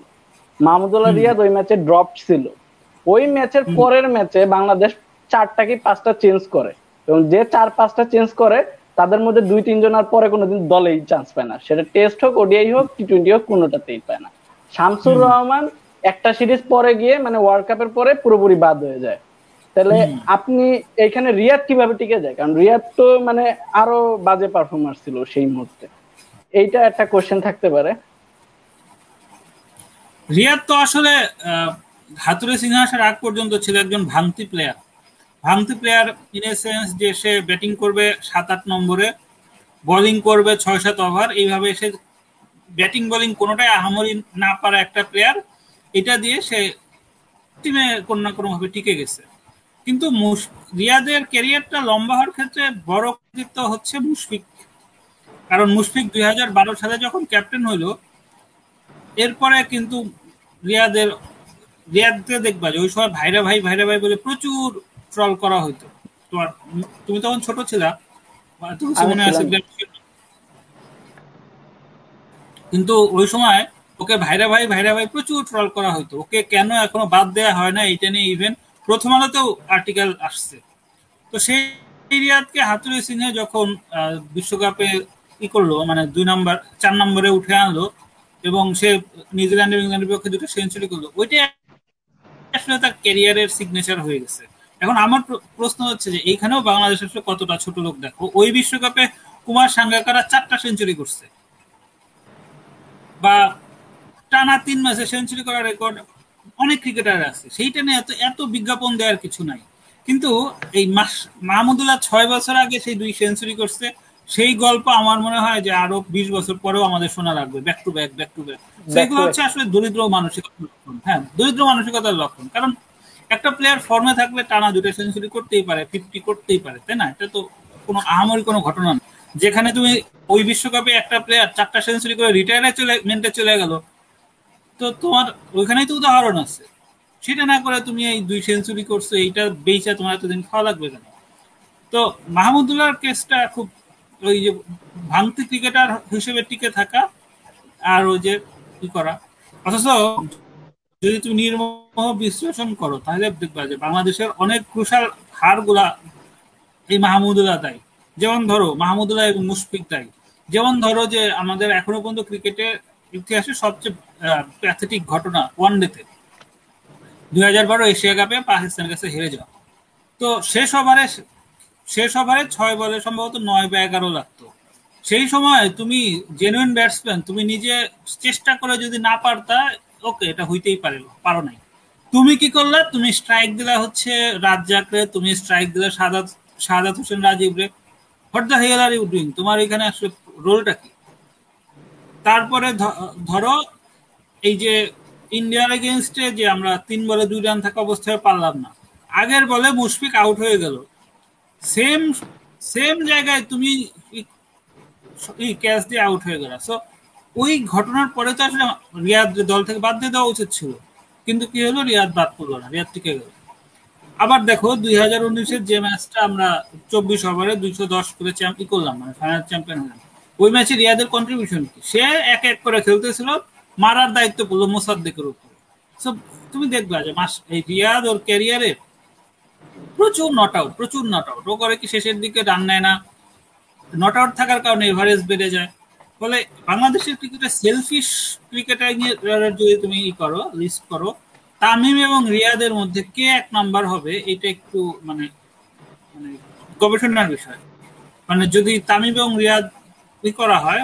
যদি তামিম উপরে থাকে বা রিয়াদ উপরে থাকে মানে ব্যবধান খুবই সামান্য হবে। এইটুক সামান্য ব্যবধানে হয়তো এদের মধ্যে কেউ আগে পিছু হবে। মানে দুজনেই সেলফিশ ক্রিকেটার আলটিমেটলি এই ওই যুগের ক্রিকেটারদের মধ্যে সাকিব বাদে প্রত্যেকটা ক্রিকেটারই খুবই সেলফিশ এই ক্রিকেটারগুলা আসলে সেফ খেলে খেলে যে অবস্থা করছে, এটা আসলে টোটাল কালচারটাই নষ্ট করে ফেলছে। তুমি দেখবে যে ইয়াং ক্রিকেটারগুলা যারা আছে এরা এখন টিমে টিকে থাকার জন্য কোন রকম উচ্চ বিলাসী চেষ্টা না করে যে কোনো ভাবে উইকেটে টিকে থেকে রান করে দলে থাকার চেষ্টা করতেছে। এতে করে কি হইতেছে টিমে টিমের মধ্যে উইনিং হাঙ্গার যেটা, সেটা কিন্তু তৈরি হইতেছে না। এই কালচারটা এরা যেভাবে নষ্ট করে দিল এবং আরও দেড়, দুই বছর, তিন, চার বছর যদি এরা খেলে কালচার যে কোথায় গিয়ে ঠেকবে এবং একটা পুরা প্রজন্ম নাই হয়ে যাবে। যেমন ধরো এই যে কি হইতেছে, তামিম খেলার কারণে আমরা কি হইল, আমরা ওপেনিং এ নতুন কোনো প্লেয়ারকে ট্রাই করতে পারলাম না। আমরা অলওয়েজ একটা মিউজিক্যাল চেয়ারের মতো কখনো সৌম্য কখনো লিটন, কখনো নাইম শেখ ইভেন কখনো ইমরুলকে আনতেছি। এখন একটা মানে খুব গর্ব সহকারে বলা হচ্ছে তামিম তার ক্যারিয়ারে একুশ জন ওপেনারের সাথে খেলছে। আরে বাবা, তুমি একুশ জন ওপেনার তোমার সাথে সেটেল হইতে না পারলে সমস্যাটা তো আসলে ওই ওপেনারের না, সমস্যাটা তো তোমার। একুশ জন ওপেনার কেন সেটেল হইতে পারবে না? তুমি কেন সেটেল হবা? তাই না? সো এই এই ধরনের অ্যানালাইসিস যে রিয়েলাইজেশন যে নাই সেটা কিন্তু না মিডিয়ার খুব ভালো মতোই আছে। কিন্তু তাদের এজেন্ডাই হচ্ছে যে কোনো ভাবে তামিমকে বাঁচিয়ে রাখতে হবে। তামিমকে সেফগার্ড দিয়ে রাখতে হবে। সো এটা ওভারঅল একটা দুর্নীতি, বিরাট দুর্নীতি। এই এর মতো, এই যে ধরো সরকারি বিভিন্ন প্রকল্প, স্বাস্থ্য খাতে যেরকম বড় বড় দুর্নীতি হয়, তামিম বা রিয়াদকে আগলে রাখা, সেই দুর্নীতিগুলোর চাইতে কোনো অংশে কম না। বরং কিছু ক্ষেত্রে বেশিই হইতে পারে। কারণ হচ্ছে যে স্বাস্থ্য খাতে দুর্নীতি বা অন্য দুর্নীতিগুলা, এটা তো আসলে কতজন মানুষ এটা দেখতেছে? কিন্তু ক্রিকেট খেলাটা তো লাখ লাখ কোটি কোটি মানুষ দেখে। এত এত মানুষের সামনে ক্যামেরার সামনে যেভাবে এরা দুর্নীতিগুলা করতেছে এবং যেভাবে এরা কথা বলে, যেভাবে এ করে, আমার আমার খুব ই লাগে যে এরা, এদের রাতে ঘুম হয়। যেমন ধরো যে নোমান মোহাম্মদ, এই নট আউট নোমানের যে লোকটা, এ যেভাবে বলে যে তামিমকে বাদ দেওয়াটা এখন অ্যাফোর্ড করতে পারবে না, বা দেব চৌধুরী, সে আমার মানিকগঞ্জের সিনিয়র, তাকে আমি সেই ছোটবেলা থেকেই চিনি। এরা যখন এইসব ই করে, তামিম বা রিয়াদকে নিয়ে এই ধরনের কথা বলে এবং বিপরীতে দেখা যায় যে ইয়াং ক্রিকেটারদেরকে সমালোচনা করে, আমার মনে হয় যে এরা এরপরে রাতে গিয়ে ঘুমায় কীভাবে? সিরিয়াসলি এই প্রশ্নটা আমি অনেক দিন করছি, যে এরা রাতে এদের রাতে ঘুম হয় বা এরা আয়নার সামনে দাঁড়াইতে পারে, এদের একটুও লজ্জা লাগে না যে শুধুমাত্র এই টাকা উপার্জনের জন্য তারা এতটা নীতি নৈতিকতাহীন কথাবার্তা বলতে পারে একটু খারাপ লাগে না। তো এটাই আর কি ব্যাপারটা। মানে আমি খুবই অবাক হই যে এইরকম কর্মকাণ্ড করে। ভাই মানে আপনার মনে হয় না যে এরা যে আর্টিস্টদের মানে আলোচনা করে সেই আর্টিস্টরা নিজেরাই অনেক দুর্নীতি করতেছে এই জন্য সেই দুর্নীতি দেখেই তারা মনে করে যে আমরা করলে আর কি দোষ। এরকম মনে হয় না আপনার? না না ওই যে বললাম যে ওভারঅল কালচারটাই তো এইরকম যে ওইসব কি হয়? যেমন ধরো যে একজন জার্নালিস্ট যেমন ধরো নট আউট নোমান এর আসলে কি আইডেন্টিটি আছে? এর এই যেমন ধরো আমি তোমার সাথে কথা বলতেছি, এটা কয়জন দেখতেছে এই মুহূর্তে? সাতচল্লিশ জন মানুষ দেখতেছে। হয়তো এটার ভিউ হবে সর্বোচ্চ দুইশো থেকে তিনশো। এখন ধরো, তোমার জায়গায় যদি এইখানে আমি এখন ইয়ে নিয়ে আসতাম মুশফিককে নিয়ে আসতাম, তাহলে আমার ভিউ হয়তো মিনিমাম বিশ তিরিশ হাজার। এর চেয়ে বেশিও হইতে পারতো। তো তখন কি হতো আমি টাকা পাইতাম। আমার আরও বেশি খ্যাতি হইতো, আমি স্পন্সর পাইতাম। এটাই কারণ। এখন কি হয়েছে, এরা মনে করতেছে যে আমার কিসে আমার ইনকাম বেশি হবে সেটাই বড় কথা। তুমি দেখো যে ডেইলি স্টারে গতকাল একটা রিপোর্ট আসছে যে তামিম ইকবালের পরিসংখ্যানে ডেইলি স্টারে একুশ তপাদার নামে এক জার্নালিস্ট উনি একটা রিপোর্ট করছে। এর আগেও উনি তামিমকে নিয়ে একটা রিপোর্ট করছে। দেখো ডেইলি স্টারের মতো মিডিয়া এটা করতেছে, অন্য কোনো মিডিয়া এটা করতেছে না। এখন তুমি দেখবে যে ডেইলি স্টারে তুমি কখনো তুমি আগামী কোনোদিন তামিম ইকবালের কোনো ইন্টারভিউ দেখবে না। এটা আমি তোমাকে নিশ্চিত করে বলতে পারি। কারণ কি? ডেইলি স্টার হচ্ছে, কি করছে? তামিম তামিম যে অথর্ব, সেটা নিয়ে তারা একদম ডেটা ড্রিভেন অ্যানালাইসিস দিয়ে প্রমাণ করে দিচ্ছে। যে কারণে এখন কি হবে? তামিমের মনে হবে যে আমাকে অসম্মান করা হয়েছে। আরে বাবা, তোর সম্মানের কি আছে? তুই একজন প্লেয়ার তুই ভালো খেললে লোকজন তোর অ্যাপ্রিসিয়েট করবে, তুই ভালো না খেললে তোর সমালোচনা করবে। এখানে আবার তোর সম্মান আর সম্মানের কি আছে? সো এটাই হচ্ছে ঘটনা যে দুর্নীতির বিষয়টা হচ্ছে যে ওই যে মানে মিউচুয়াল বেনিফিট তামিম রিয়াদ বা মুশফিক এদেরকে বেনিফিট দিলে তারও বেনিফিট হয়, তারাও বেনিফিট হয়। যেখানে উভয়ই বেনিফিটের সেইখানে আসলে তারা এটা করবে না কেন? এরকমই হয় আর কি আর যখন মানুষের মধ্যে দুর্নীতি হ্যাবিট তৈরি হয়, তখন তো আসলে তার মধ্যে নীতি নৈতিকতা বিবেক, বোধ এগুলো কাজ করে না। বাংলাদেশের এই নাইনটি নাইন পার্সেন্ট এই মিডিয়া কর্মীরও এটা থাকে না। বা মিডিয়া কর্মী থাকলে হয়তো দেখা যাচ্ছে সে যে পত্রিকায় কাজ করে, সেই পত্রিকার মালিকের হয়তো আবার কিছু বাধা নিষেধ থাকে। অনেক ধরনের রেস্ট্রিকশন থাকে আসলে। তো সবকিছু মিলেই মানে এই এই যে সিন্ডিকেট এই বাংলাদেশের ক্রিকেট নিশ্চিতভাবে আগামীতে ভালো করবে। এটার একটা বড় ইন্ডিকেশন হচ্ছে আন্ডার নাইনটিন বিশ্বকাপে ভালো করা। এবং অন্যান্য দেশগুলো যেভাবে খারাপ হইতেছে, যেমন ধরো সাউথ আফ্রিকার অবস্থা খুবই বাজে ওয়েস্ট ইন্ডিজের অবস্থা খুবই বাজে, পাকিস্তান কখনো ভালো, কখনো খারাপ। অস্ট্রেলিয়াতেও কোয়ালিটি ফল করা শুরু করছে। ফলে বাংলাদেশ সামনের দিনে অবশ্যই ভালো করবে। বা শ্রীলঙ্কার অবস্থাও খুব আহামরি কিছু না। কিন্তু যত, আমার মনে হয় যে বাংলাদেশ দেরি, সেই মোমেন্টটা বাংলাদেশ পিক করতে পারতেছে না এই মেয়াদ উত্তীর্ণ প্লেয়ারগুলার কারণে। এই মেয়াদ উত্তীর্ণ প্লেয়ার গুলারকেই করবে। কিছু ম্যাচে বাংলাদেশ হয়তো খারাপভাবে হারবে। কিন্তু ওভারঅল দলের বডি ল্যাঙ্গুয়েজ অ্যাটিচিউড চেঞ্জ হবে এবং সেটা বাংলাদেশের জন্য খুবই ভালো। হুম, এটা নিয়ে মানে এই কিছুদিন আগে জ্যারড কিম্বারকে জিজ্ঞেস করছিলাম ইএসপিএন ক্রিকেট ফোর তো উনিও বলছে যে ওনারা যখন ওই মিডিয়াতে কনফারেন্সে বসে, তখন যদি বাংলাদেশের মিডিয়ার সাথে বসে, তাহলে মনে হয় যে যদি দশজন সাংবাদিক থাকে, দশজনই ফ্যান থাকে। কেউ মানে মাহমুদুল্লাহ রিয়াদকে পঁচিশ ম্যাচ সেঞ্চুরি করে নাই। এই জন্য এটা কেউ মানে জিজ্ঞেস করে একটা রিপোর্ট করে না মানে রিপোর্ট করার সাহস দেখায় না। মানে সবাই খুব বন্ধুত্ব মানে খুব একটা অন্য ধরনের পরিবেশে মানে থাকে। এটা খুব সারপ্রাইজিং একটা ব্যাপার তার কাছে মনে হয়েছে। তো যাই হোক মানে যেটা বলতেছিলাম তাহলে ভাই এই যে ডমিঙ্গোরে তো তার মানে বুঝে গেছে সবকিছু। তো ডমিঙ্গো তো মানে তামিম ভাই এটি সবাইকেই তো সাপোর্ট দিতেছে। তো কিন্তু ডমিঙ্গোরে মিডিয়া এত মিডিয়া এত ব্যাস করতেছে যে মিডিয়া এই সিলে মানে ডমিঙ্গো কোচ আছে এটার জন্য এত মানে ই করতেছে কেন? যে ও কেন কোচ আছে এখনও? এই ধরনের কোশ্চেন এত ই করতেছে কেন? রেজ করতেছে কেন? এটা মানে এটা দুইটা কারণ হইতে পারে। একটা কারণ হচ্ছে যে তামিম ইকবালকে সে টি টোয়েন্টি থেকে বাদ দেওয়ার অনেক চেষ্টা করছে। তুমি দেখবা তুমি মনে করার দেখার চেষ্টা করো। দুই হাজার বিশের জিম্বাবুয়ের এগেনস্টে দুইটা টি টোয়েন্টি ছিল। তামিমকে কিন্তু সেকেন্ড টি টোয়েন্টিতে খেলায় নাই। জিম্বাবুয়ের সাথে তো খেলে না ও মানে ওইটা? আচ্ছা দুই হাজার বিশ সাল। হ্যাঁ, ইয়েতে তামিমকে কিন্তু প্রথম টি টোয়েন্টিতে খেলাইছে দ্বিতীয় টি টোয়েন্টিতে খেলায় নাই। আবার মনে করো এই যে নিউজিল্যান্ড সিরিজেও কিন্তু সে নাইমকে খেলানোর চেষ্টা করছে তামিম তো খেললোই না। এটা একটা ব্যাপার আবার ধরো মাহমুদুল্লাহের টেস্ট থেকে বাদ দিছে। সো এইটা আমার যেটা মনে হয় যে এই মাশরাফিকে সে তো অলমোস্ট জোর করে বাদ দিয়ে দিল। তো এই ক্ষেত্রে যেটা হয়েছে যে এই যে তামিম বা মাশরাফি, এরা হচ্ছে মিডিয়ার মাধ্যমে ডোমিঙ্গোর উপরে একটা প্রেশার তৈরি করার চেষ্টা করতেছিল। যে কারণে হচ্ছে ডোমিঙ্গো কত খারাপ কোচ এই সেই সব সেই সব বেশি রিপোর্ট হয়েছে। কিন্তু দেখো যে এখন কিন্তু ডোমিঙ্গো নিয়ে কোনো রকম কোনো নেগেটিভ রিপোর্ট তুমি দেখাইতে পারবা গত গত দুই, তিন মাসে নাই কিন্তু। বরং ডোমিঙ্গো, ডোমিঙ্গোর উপরে বিসিবির আস্থা তৈরি হইতেছে, ডোমিঙ্গোর সাথে চুক্তি বাড়তেছে, এই ধরনের নিউজ আসতেছে বেশি। ফলে ডোমিঙ্গো কেন্দ্রিক যে সমালোচনাগুলো এগুলো আমার মনে হয় যে এগুলো করানো হয়েছে। মাশরাফি বা তামিম ইকবাল, এরা এইসবের মাধ্যমে ডোমিঙ্গোকে একটা প্রেশারে রাখানোর চেষ্টা করছে এবং বোঝানোর চেষ্টা করছে যে আমাদের সাথে শেডগিরি দেখা টোয়েন্টি তুমি টিকতে পারবে না। তো কি হয়েছে? এই যে এই যে মাহমুদ রিয়াদ টেস্ট থেকে অবসর নেওয়ার যে নাটকটা করল, এটা করে কি হলো? সে এখন একটা বড় রকম সিম্প্যাথি পেল এবং যাতে করে সে ওয়ান ডে এবং টি টোয়েন্টি ক্যারিয়ারটা আরও লম্বা করতে পারে।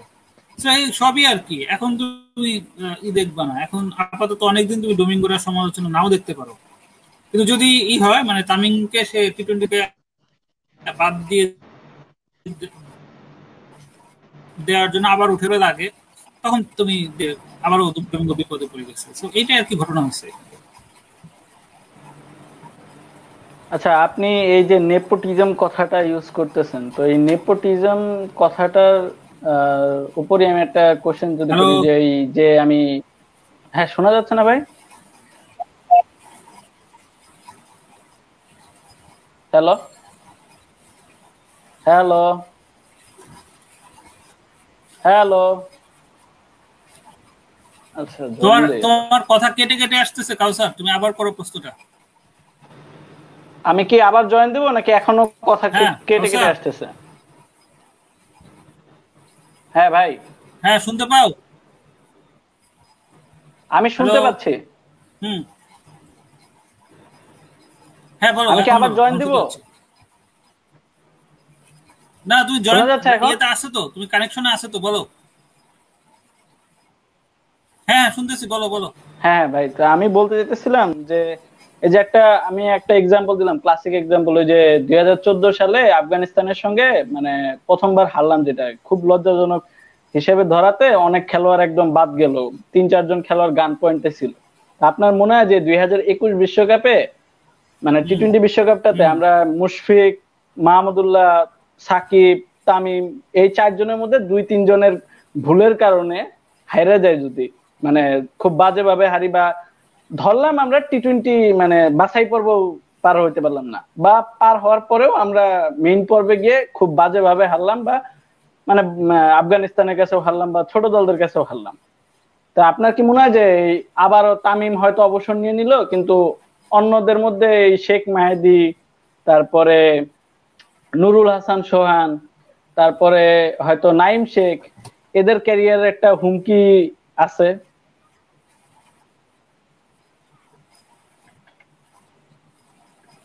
আচ্ছা প্রথম কথা হচ্ছে কোনো খেলায় লজ্জাজনক বলতে কোনো শব্দ নাই। ব্রাজিল যে জার্মানির কাছে সাত গোল খাইলো বিশ্বকাপে, এটার কোনো লজ্জাজনকের কোনো ঘটনা না। ওইটা একটা ব্যাড পারফরমেন্স একইভাবে বাংলাদেশ যদি হারে, সেটা একটা ব্যাড পারফরমেন্স বাংলাদেশ চুয়ান্ন রান, আটান্ন রান অল আউট হয়েছে না, এটা একটা ব্যাড পারফরমেন্স তো এখানে আবার লজ্জাজনক হার কি, গৌরবজনক হারি কি আছে? এগুলো হচ্ছে ছোট লোকই শব্দ চয়ন এবং ছোট লোকই চিন্তা ভাবনা স্পোর্টস মানে স্পোর্টস। সেখানে তুমি হারবা অথবা জিতবা। জেতার সর্বাত্মক চেষ্টা করবা, হাইরা গেলে হাইরা গেলা। কিছু নাই। নাথিং ইন বিটুইন ফলে বাংলাদেশের ক্ষেত্রে কি হয়? বাংলাদেশ হচ্ছে সারা জীবনে মধ্যবিত্ত থাকতে চায়। মানে কি? যে তুমি বিশ ওভার ব্যাটিং করে একশো তিরিশ করছ, এতেই যথেষ্ট।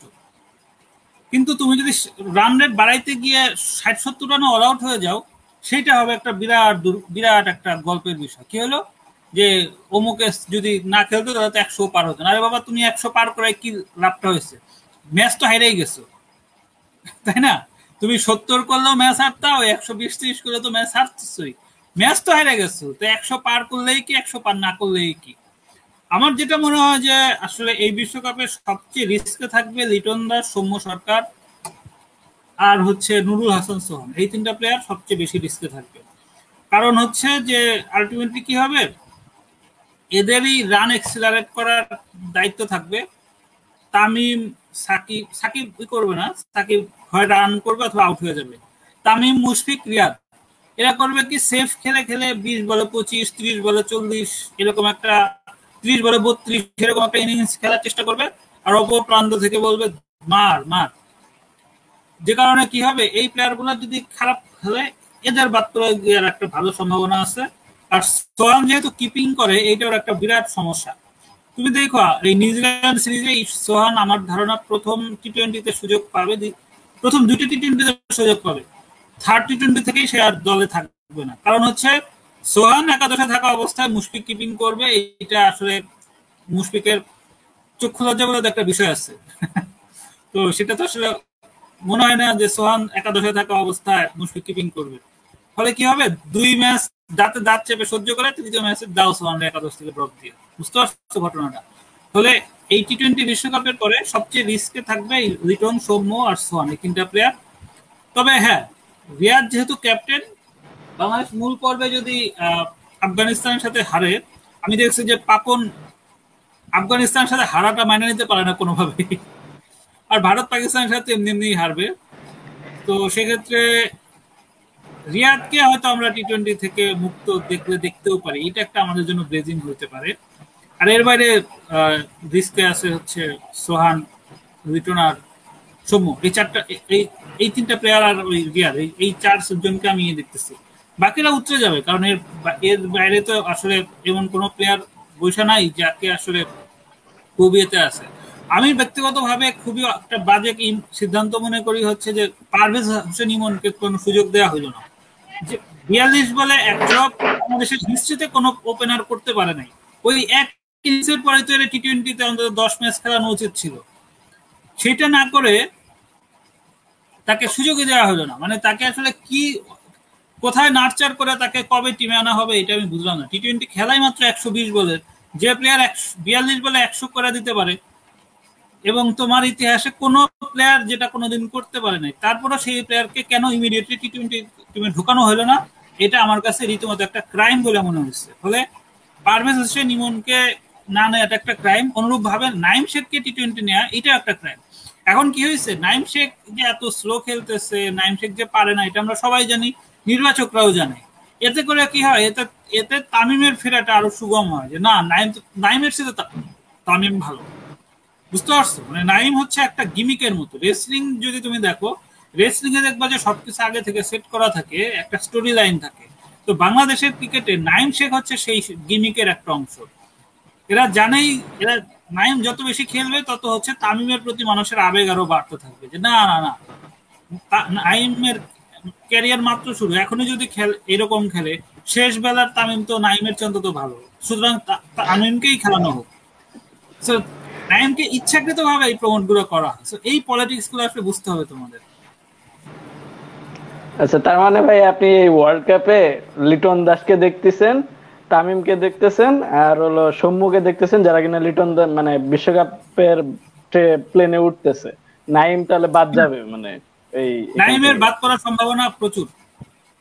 নাইমের বাদ করার সম্ভাবনা প্রচুর। আমি তো ভয় পেতেছিলাম যে লিটন দাস বাদ যাবে কারণ লিটন দাসের সম্পর্কে প্রথম আলো বিডি নিউজ টোয়েন্টি ফোর মানে ইনজুরিতে পড়ার পরে কোনো নিউজই করে নাই। কোনো নিউজই করে নাই তারা। তোমরা এই জিনিসগুলোই বোঝো না। লিটন দাসকে বাদ দিবে না। কারণ হচ্ছে যে লিটন দাসের অ্যাবিলিটি সম্পর্কে ওরা সবাই জানে যে লিটন দাস কত বড় একটা কত অ্যাবিলিটি সম্পন্ন প্লেয়ার দ্বিতীয়ত হচ্ছে লিটন খুবই ভালো একজন ফিল্ডার তৃতীয়ত হচ্ছে লিটন হচ্ছে খুবই চুপচাপ ধরনের ছেলে। ও কারও সাথে বাঁচে নাই, ফলে ও কারোর জন্য থ্রেট না। টাইমের জন্য থ্রেড হচ্ছে সৌম্য সরকার। টাইমের জন্য থ্রেড হচ্ছে পারভেজ হোসেন ইমন কারণ হচ্ছে এটা লেফটি এবং মাইরা খেলে। ফলে রিটনকে এরা বাদ দিবে না। রিটনকে এরা কোনো না কোনো ভাবে অ্যাফোর্ড করবে মিডিয়া থাকুক বা না থাকুক, এখানে ইস্যু না। হইতে পারে যে সোশ্যাল মিডিয়াতে হয়তো রিটন রান্না করে ট্রল হবে, কিন্তু তুমি নিশ্চিত জানো রিটন বাদ করবে না। ইভেন নিউজিল্যান্ড সিরিজে যদি পাঁচ ম্যাচে এক এক করে পাস করে তারপরেও বাদ যাবে না তুমি আজকে যে শোতে বলতেছি লিখে রাখো। কিন্তু বাদ করবে হচ্ছে নাইম শেখ। সৌম্যকেও রাখবে কারণ ওই ফ্ল্যাট পিসে সৌম্যর কোনো না কোনো ই হইতে পারে লিটন আর সৌম্য কোয়ার্টারনেট করে খেলতে পারে। তবে যদি নিউজিল্যান্ডের সাথে পঞ্চাশটা ওইটা মনে পুরে যাবে সবার। হ্যাঁ হ্যাঁ। নাইম নাইম শেখকে এই নিউজিল্যান্ডের প্রত্যেকটা ম্যাচেই খেলাবে এবং এর এত এত স্লো খেলার পরে তারপর দেখবে স্ট্রাইক রেট নিয়ে প্রশ্ন উঠবে যে, আরে নাইম কিন্তু হচ্ছে না, এই হচ্ছে না, সে হচ্ছে না। আর সৌম্য যদি, সৌম্যকে আমার ধারণা শেষ দুই ম্যাচে সুযোগ দিবে। ওখানে যদি খারাপ খেলে তাহলে সৌম্যর জন্য একটু টাফ হবে। কিন্তু মনে হয় না সৌম্যরে বাদ দেবে, কারণ সৌম্যর বোলিংটাও তো কাজে লাগে। আচ্ছা ভাই, তাহলে সাইফুদ্দিন কিসের নেপোটিজমটা পাইতেছে? মানে কীভাবে পাইতেছে? এটা আপনার মনে হয়? সাইফুদ্দিনের নেপোটিজমটা এটা হলো যে, ওই যে পেস বোলিং অলরাউন্ডার মানে বাংলাদেশ তো পারলে এগারো জনই ব্যাটিং করতো। মানে পারলে এগারো জনই হচ্ছে নামাইতো, যারা হচ্ছে কিছু কিছু ব্যাটিং জানে। তো এই মুহূর্তে বাংলাদেশে বলার যারা আছে, তারা আসলে সবাই ব্যাটসম্যান হিসেবে অতি জঘন্য। কেউ ব্যাট চালাইতে পারে না। তো সাইফুদ্দিন টুকটাক ব্যাট চালাইতে পারে, দু একটা কাউ কর্নার দিয়ে মাঝে মাঝে চার, ছয় মারতে পারে। তো সাইফুদ্দিনকে কিন্তু আসলে বোলিং অ্যাবিলিটির জন্য ওরা মূল্যায়ন করা হয় না। ওরে মূল্যায়ন করা হচ্ছে ওর ব্যাটিং অ্যাবিলিটির কারণে, ওই টুকটাক যা পারে। তো এই জন্য তুমি দেখবা যে এখন বাংলাদেশের বোলাররা বোলিং এর বাদ দিয়ে বাদ ব্যাটিং চেষ্টা করতেছে। তাস্কিন এখন দেখবা যে বোলিং এর চাইতে ব্যাটিং নিয়ে মজা শুরু করছে। তো সাইফুদ্দিনের ঘটনাটা হচ্ছে ওইটা আর কি। তবে সাইফুদ্দিন টিকবে না। সাইফুদ্দিন, সাইফুদ্দিনের এরকম বড় কোনো ব্যাকআপও নাই। সাইফুদ্দিন মনে করো এমনিতেই ইঞ্জুরি প্রবণ প্লেয়ার কদিন পর পর ইঞ্জুরিতে পড়ে, তারপরে এই বিশ্বকাপের পরে যে ইঞ্জুরিটা পড়ল, সেই ইঞ্জুরিতে পড়ার পর কিন্তু বলে পেস বলে এখন আর কিচ্ছু নেই। আগে তো একশো ত্রিশ, বত্রিশ উঠাইতে পারতো, এখন একশো বিশ, বাইশ উঠাইতে গেলে অবস্থা খারাপ হয়ে যায়। ফলে আইসিসির ইভেন্টে এই সমস্ত বোলার পাইলে মানে অধিকাংশ ম্যাচে ওভারে চোদ্দ, পনেরো করে তোলার কোনো ঘটনাই হবে না ফলে তুমি ধরে নিতে পারো যে সাইফুদ্দিন এই মানে দুই হাজার বাইশ সালে বাইশ সালের এতেই দল থেকে মোটামুটি সে আউট হয়ে যাবে ইভেন তুমি দেখবে যে সে বিশ্বকাপেও সব ম্যাচ পাবে না ম্যাচ কম পাবে অনেক। ইভেন ইয়েতেও তো ম্যাচ পায় নাই। এই যে অস্ট্রেলিয়া সিরিজেও তো ম্যাচ পায় নাই। হুম লাস্ট ম্যাচে পেয়েছে খেলতে। হুম হয়তো তো সাইফুদ্দিন এক্সপোজড এই তাহলে তো ভাই যে ব্যাটিং বোলিং দুইটা না পারা খেলোয়াড় যে মুসাদ্দেক খেলতেছে এমনকি ফিল্ডিংও পারে না ও। ওর তো টেস্ট খেলা উচিত। ও কেন টি টোয়েন্টিতে জায়গা পায়? মানে ও কার জন্য দলে আছে? মানে ও তো দুই তিন বছর যাবত খেলতেছে। মানে আমি বুঝি না কি কারণে মুসাদ্দেক টি টোয়েন্টিতে আছে আসলে কোনো কারণ ছাড়াই। শুধুমাত্র পানি টানার কারণে মুসাদ্দেক আসা। ও হয়তো পানি খুব যত্ন সহকারে টানে তোয়ালে খুব সুন্দর করে হয়তো ঘামটা মুছা দেয়। এই কারণে হয়তো ও টিমে আছে ও ম্যাচ পাবে না তো? এই যে ভাই বঙ্গবন্ধু টি টোয়েন্টিতে আপনার মনে আছে যে শেষের দিকে চিটাগাং এর রান দরকার হলো দশের উপরে? এই মোসাদ্দেক এসে ঠেকাইতেছে স্লগিং করার টাইমে এসে। না না ইয়েতে মানে মোসাদ্দেককে তো জিম্বাবুয়ে সফরে টি টোয়েন্টিতে টিমে তো রাখে নাই। ওকে রাখা হয়েছিল বায়ু বাবুলের কারণে যে ওই যে মুশফিক চলে গেল রিটন চলে গেল তামিম চলে গেল তিনটা প্লেয়ার চলে যাওয়ার কারণে মিঠুন আর মোসাদ্দেককে রাখা হয়েছে। আর অস্ট্রেলিয়ার বিপক্ষে সিরিজে রাখা হয়েছে কারণ হচ্ছে ও স্পিনটা ভালো খেলে। যদি ধরো ব্যাটিং কলাপস করে, তাহলে স্পিন এই মানে টুকি টুকি করে কিছু রান টান করে যাতে রানটা একশো দশ বিশ পার করতে পারে। ওই কারণে। কিন্তু মোসাদ্দেককে তুমি তুমি নিশ্চিত থাকো বিশ্বকাপ টিমে ও রাখবে না। ইভেন এই সিরিজেও ও ম্যাচ পাবে না। একটা ম্যাচ বড় জোর পাইতে পারে, নাও পাইতে পারে। কোনো চান্সই নেই। সো মোসাদ্দেক এটা কিছুই না। ও ও আমার ধারণা ও হয়তো ধরো যখন ওই প্লেয়ারদের পানি টানি নিয়ে আসে, খুব যত্ন করে আনে, তোয়ালে দিয়ে ঘামটাম খুব ভালো মুছে দেয়। এই জন্য ওরা রাখছে। ক্রিকেটেও কোনো কারণ নেই। তা ভাই এটা একটা মানে নিউজিল্যান্ডে তো বায়ো বাউলে খেলা হবে। তার মানে খেলার মাঝখানে আপনি শান্ত বা পারভেজ ইমনরে ডাইরেক্ট ঢুকাই দিতে পারবেন না বাবুলে। তাহলে এই এই রকম পানি টানা খেলোয়াড় কেন নিতে হবে আপনার? ওরা কি পানি টানতে পারে না? শান্ত তারপরে এই পারভেজ ইমন এরা কি পানি টানতে পারে না ভালো? না না না ধরো মোসাদ্দেক পানি টানতেছে এটা দেখতে তোমার ভালো লাগতেছে। কারণ তুমি জানো যে মোসাদ্দেক টি টোয়েন্টি প্লেয়ার না। এখন পারভেজ জীবনের মতো একটা এক্সক্লুসিভ প্লেয়ার সে যদি ম্যাচ না পেয়ে, দিনের পর দিন পানি টানে, সেটা কিন্তু তোমার দেখতে ভালো লাগবে না। এটার বড় উদাহরণ হচ্ছে টেস্ট ইয়াসির রাব্বি। সে দুই সাল থেকে টিমের সাথে আছে, এখনও তোর অভিষেক হয় নাই। আমাদের প্রত্যেকের কিন্তু দেখতে খারাপ লাগে, কারণ আমরা জানি সে একজন ভালো প্লেয়ার অথচ তাকে কোনো ম্যাচ দেওয়া হচ্ছে না। মোসাদ্দেক বা মিঠুন যখন পানি টানে, দেখতে কিন্তু আমাদের ভালো লাগে, কারণ আমরা জানি যে ওর আসলে এটার জন্যই যোগ্য। তো এই জন্য আর কি, তোমার এই ব্যাপারটাও বোঝা লাগবে। আচ্ছা ভাই, তাহলে আচ্ছা ভাই তাহলে একটা খেলোয়াড়ের মানে কয়েকটা খেলোয়াড় নিয়ে কোশ্চেন করা যায়। যেমন জুনায়েদ সিদ্দিকি তামিমের কম্পিটিটর ছিল তার কেন ক্যারিয়ার লম্বা হয় না এই নিয়ে বিডি ক্রিক টাইমে একটা ই দেওয়া হয়েছে। তারপর শামসুর রহমান ছিল। শামসুর রহমানের ভালো প্রমিসিং খেলোয়াড় ছিল। না না ইয়েতে শামসুর রহমান শুভ তেরো ম্যাচের মধ্যে একটা ম্যাচ কিন্তু নিউজিল্যান্ডকে দুইশো সাতানব্বই না তিনশো চার চেস করে ম্যাচে প্রায় একা যেতে হয়েছে বাংলাদেশকে। যেটা তামিম জীবনেও পারে নাই, কোনোদিন কোনো বড় টিম এগেনস্টে কিন্তু এই জুনায়েদ জুনায়েদ, শামসুর রহমান শুভ, এই প্লেয়ারগুলো আসলে মাঠের বাইরে খুব উশৃঙ্খল ছিল। এরা সম্ভবত মদ, গাজা ফেন্সিডিল এইসব নিয়ে আসলে বেশি উশৃঙ্খল ছিল। ইভেন এই যে জুনায়েদ সিদ্দিকি, এ আমার এ আমার খুব ক্লোজ একটা ফ্রেন্ডকে মানে বুয়েটের এক ফ্রেন্ডকে নিয়মিত মেসেজ দিত।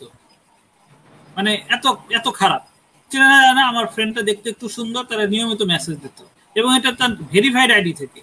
তো জুনায়েদ বা শামসুর রহমান শুভর ক্ষেত্রে আমার মনে হয় যে এটা নিপোটিজম না, এটার ক্ষেত্রে তাদের নিজেদের উশৃঙ্খলতার একটা বড় দায় থাকতে পারে।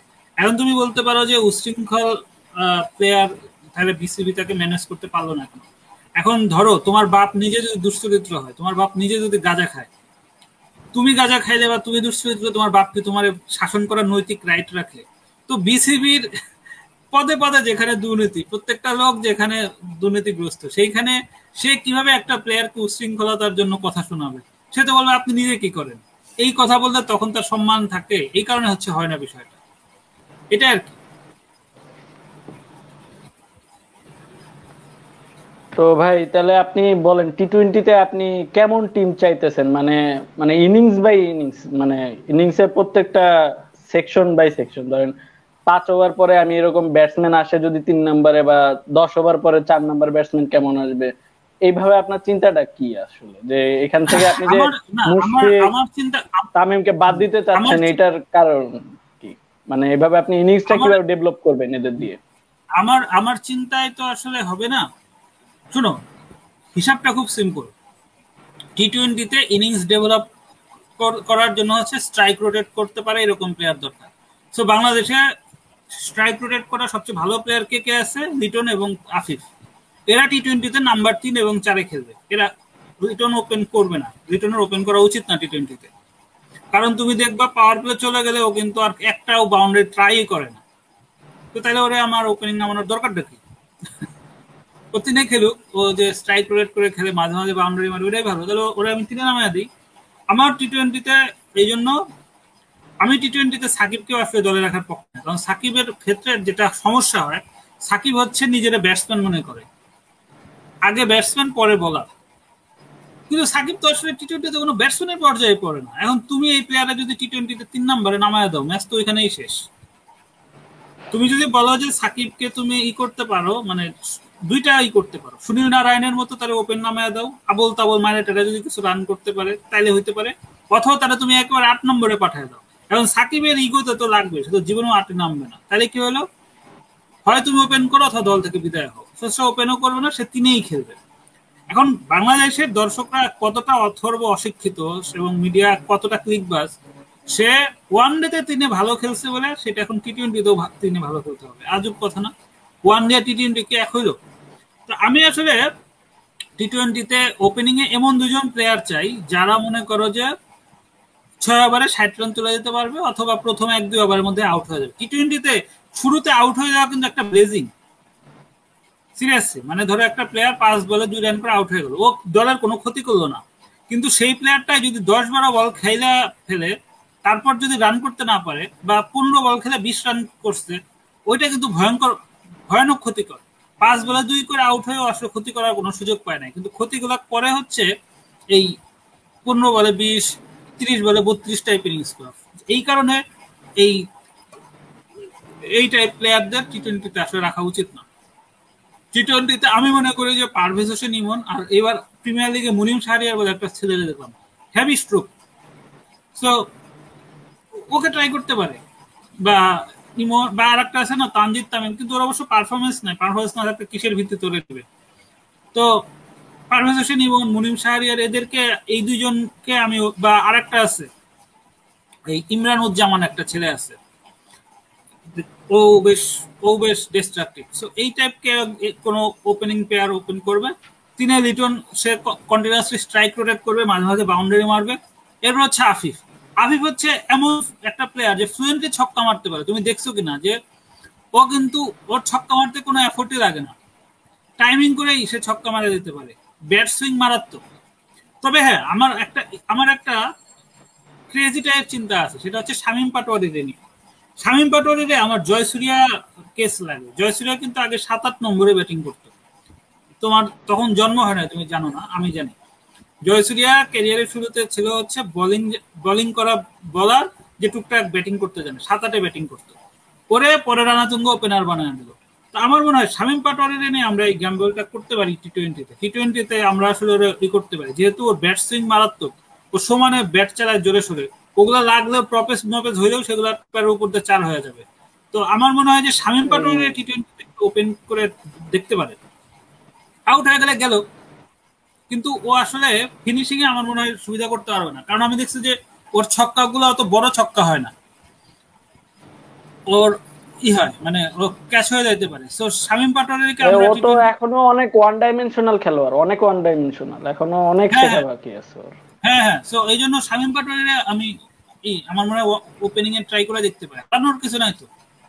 এরপর ওরে বরং ভাই ওই যে সুনীল নারিনের মতো রোল দেওয়া উচিত। সুনীল নারিন যেরকম আরে সেটাই তো বলতেছি যে ওকে ওপেন করা। ওপেন করা কারণ ও যে ওর মতো এত জোরে ব্যাট সুইং তো কেউ করাইতে পারে না বাংলাদেশের। ওর যদি ব্যাটের কোনা কাউন্সিতে লাগে টপে হলেও কিন্তু চার হয়ে যাবে। তো ও হচ্ছে পাওয়ার প্লে সবচেয়ে ভালো কাজে লাগাইতে পারবে। তো ওরে ওপেন করানো হোক, সাথে পারভেজ ইমনের দিক বা মুনিম সারিয়ারের দিক, কারও একজনের দিক, এরপর লিটন তিনি আসুক, ও যে হচ্ছে ব্যাটিং এর নিউক্লিয়াসের মতো কাজ করবে রানও করবে, আবার যখন দরকার হবে তখন স্ট্রাইক ই করবে, চার ছক্কাও মারবে। এরপর আফিফ আসবে, সে মূলত খেলাটা ধরবে। এরপরে পাঁচে আসবে হচ্ছে শান্ত। শান্ত ওই সময়টা স্পিন বোলিং অ্যাটাক থাকবে শান্ত স্পিনে কিন্তু ভয়ানক ছক্কা মারতে পারে। তুমি দেখবা হ্যাঁ যে ও স্পিনে একটা রেকর্ড বসে বসে ওর একটা রেকর্ড অনেকে জানে না যেটা কিনা আমি জেরার্ড কিম্বারের ইউটিউব ইসেতে দেখছি। বাংলাদেশে ওর থেকে কম বলে বেশি ছয় কারণ নাই। ওর এভারেজ তেরো বলে ও ছয় মারে। এবি ডিভিলিয়ার্স বারো বলে হ্যাঁ। ছয় মারে। আর বাংলাদেশের হ্যাঁ, সেকেন্ড হাইয়েস্ট হলো সৌম্য সরকার সৌম্য সরকার সতেরো বলে ছয় মারে প্রতি সতেরো বলে। হ্যাঁ। ওর রেকর্ড ভালো। হ্যাঁ হ্যাঁ সেটাই বলতেছিলাম যে এবং আর এই ছক্কাগুলো বেশিরভাগই স্পিনের তুমি খেয়াল তুমি যদি আরেকটু হ্যাঁ। ঢুকো দেখবে সবই পাঁচ নম্বরে হ্যাঁ তো পাঁচ নম্বরের প্লেয়ারটা যখন খেলবে তখন কিন্তু আসলে স্পিন অপারেশন থাকবে। তখন কিন্তু পেস থাকবে না। তো ওই জায়গাটায় আমি মনে করি যে ইয়ের আসা উচিত। ওর নাম কি? শান্তর আসা উচিত। শান্ত। হ্যাঁ হ্যাঁ। ছয়ে আমি রাব্বিরে দেখতে চাই, ইয়াসির রাব্বি। ইয়াসির রাব্বিও কিন্তু বেশ বিগ হিটার এবং ভালো ই করতে পারে। তো সাথে আমি ইয়েরে দেখতে চাই, সোহানরে দেখতে চাই, আটে মাহাদি। আর এরপরে নয়ে হচ্ছে ইয়েতে। নয়ে না না, এখানে একটা সমস্যা আছে। না, সমস্যা নাই। এরপরে ধরো শরীফুল আর মুস্তাফিজ ফিক্স থাকবে আর ইয়েতে মানে নয় নম্বর পজিশনটা কন্ডিশন অনুযায়ী কখনো লেগ স্পিনার কখনো বাহাতে অফ স্পিনার বা কখনো এক্সট্রা পেসার খেলবে। সো আমি নয় নম্বর পজিশনটা হচ্ছে পিস এবং কন্ডিশন অনুযায়ী ফ্লেক্সিবল রাখলাম। যে জায়গাটায় আমিনুল ইসলাম বিপ্লবকে সাপোর্ট রাখতেছেন? আমিনুল ইসলাম বিপ্লব বিপ্লব বিপ্লব বিপ্লব বিপ্লব বিপ্লব কোনো কোয়ালিটি স্পিনার না। তাহলে লেগ মানে স্পিনার আসবে কোন জায়গায়? আরে ভাই লেগ স্পিনার যদি তোমার না থাকে, তাহলে তুমি সেটা জোর করে দেওয়ার তো কোনো প্রয়োজন নেই। কোয়ালিটি থাকতে হবে তো।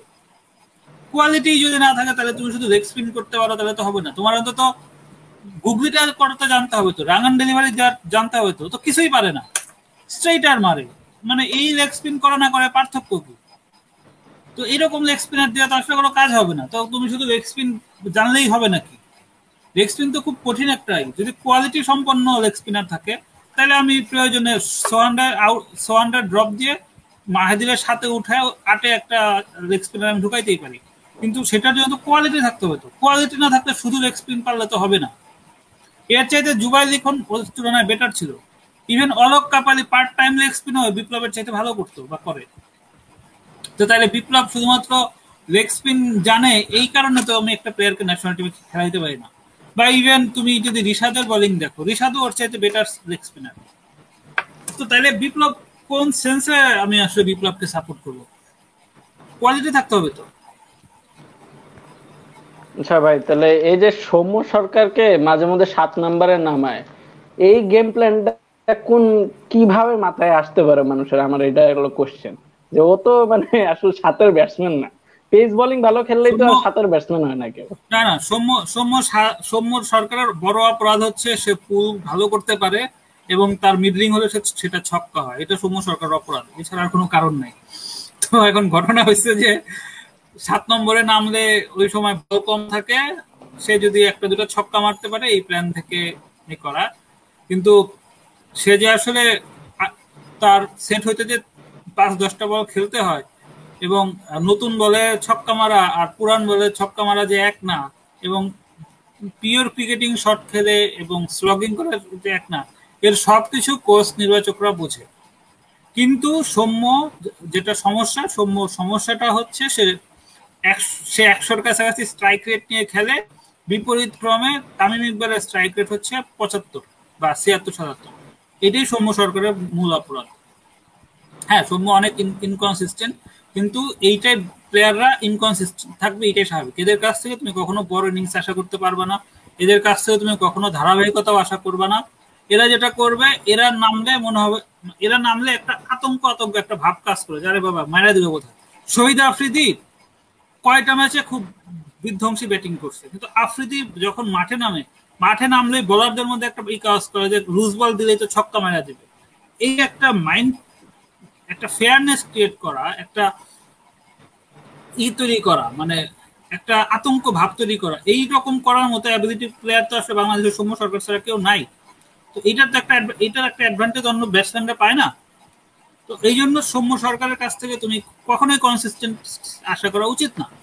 সে আসবে, কিছু মায়ের মধ্যে আউট হয়ে যাবে, চলে যাবে। একে তুমি ই করতে পারবে না তো। সৌম্য সরকারের কে?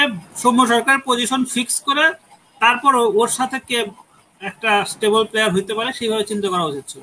এখন সৌম্যকে আমি যদি রিটন দাসের মতো চিন্তা করি, তাহলে তো হবে না। সৌম্যকে আমি মুশফিকের মতো চিন্তা করলে তো হবে না। সৌম্যকে আমার চিন্তা করতে হবে ক্রিস গেল টাইপ যে আসবে, এসে কিছু রান করে দিয়ে একটা ফেয়ার তৈরি করবে। সেই ফেয়ারের অ্যাডভান্টেজ নেবে। তুমি দেখো, গত দুই হাজার উনিশ বিশ্বকাপে সাউথ আফ্রিকার ম্যাচটা তুমি যদি খেয়াল করো, তাহলে এই জিনিসটা সবচেয়ে ভালো বুঝতে পারবা যে রাবাদারে নিয়ে ম্যাচের আগে কত আলোচনা যে রাবাদা বাংলাদেশে ধসে দেবে, এই করবে, সেই করবে। তুমি রিপোর্টগুলো দেখো যে রাবাদাকে নিয়ে কত কথা? তার আগে রাবাদা আইপিএল কি কাপায় টাপায় আসছে, কি করছে, সে করছে, রাবাদা নিয়ে কত কথা? অবশ্য সে রাবাদার প্রথম ওভারেই সে করল কি? মিডিকেট দিয়ে চার মারা দিল। তারপরে লুঙ্গি এনগে দিলে কত কথা? লুঙ্গি এনগে দিলেও মোটামুটি কুল করে চার মারা দিল। এই যে ম্যাচটা ধরে ফেলল। এরপরে কিন্তু সাউথ আফ্রিকা মোটামুটি আর ফেরত আসতে অনেক কঠিন হয়ে গেছে। যেটা run out মিসটার run run out miss out miss হওয়ার আগে ওটা মনে হয় বাংলাদেশের সবচেয়ে মানে বিশ্বকাপ শুরুর জন্য সবচেয়ে ভালো বারুদ ছিল। হ্যাঁ এখন তুমি সৌম্যর সৌম্যর এই ইম্প্যাক্টটা তুমি যদি ফিল করতে না পারো তাহলে তোমার ক্রিকেট দেখারই আসলে দরকার নেই। তুমি ক্রিকেট না দেখে তুমি জাস্ট ক্রিক ইনফোতে স্কোর দেখলেই তো হয় যে কে কত করছে তাহলে দেখলেই তো হয়। ক্রিকেট দেখতে হলে তোমার ক্রিকেটের জিনিসগুলো বুঝতে হতো আমার এক ফ্রেন্ড সাইফুদ্দিনের ওই নিউজিল্যান্ডের সাথে মানে এই আফিফ সম্ভবত পঁয়তাল্লিশ করছিল একত্রিশ একত্রিশ বলে। ওই ম্যাচে সাইফুদ্দিন চৌত্রিশ বলে চৌত্রিশ করছে। ওই ইনিংস দেখায় বলে যে সাইফুদ্দিন তো ভালো কনসিস্টেন্ট খেলোয়াড়। এটা মানে আমি এটা শোনার পর আর কোনো ডিসকাশন করতে পারি আমি আমি আমি আমি গত কয়েকদিন ধরে পারফরমেন্স জিনিসটা নিয়ে আমি চিন্তা করতেছিলাম। সো পারফরমেন্স এর ক্যাটাগরি আছে। একটা হচ্ছে সিগনিফিকেন্ট পারফরমেন্স একটা হচ্ছে ব্যাড পারফরমেন্স একটা হচ্ছে আন্ডার পারফরমেন্স আর একটা হচ্ছে টক্সিক পারফরমেন্স সো পারফরমেন্সটা সবসময় হচ্ছে রেজাল্টের সাথে কোরিলেটেড হইতে হবে।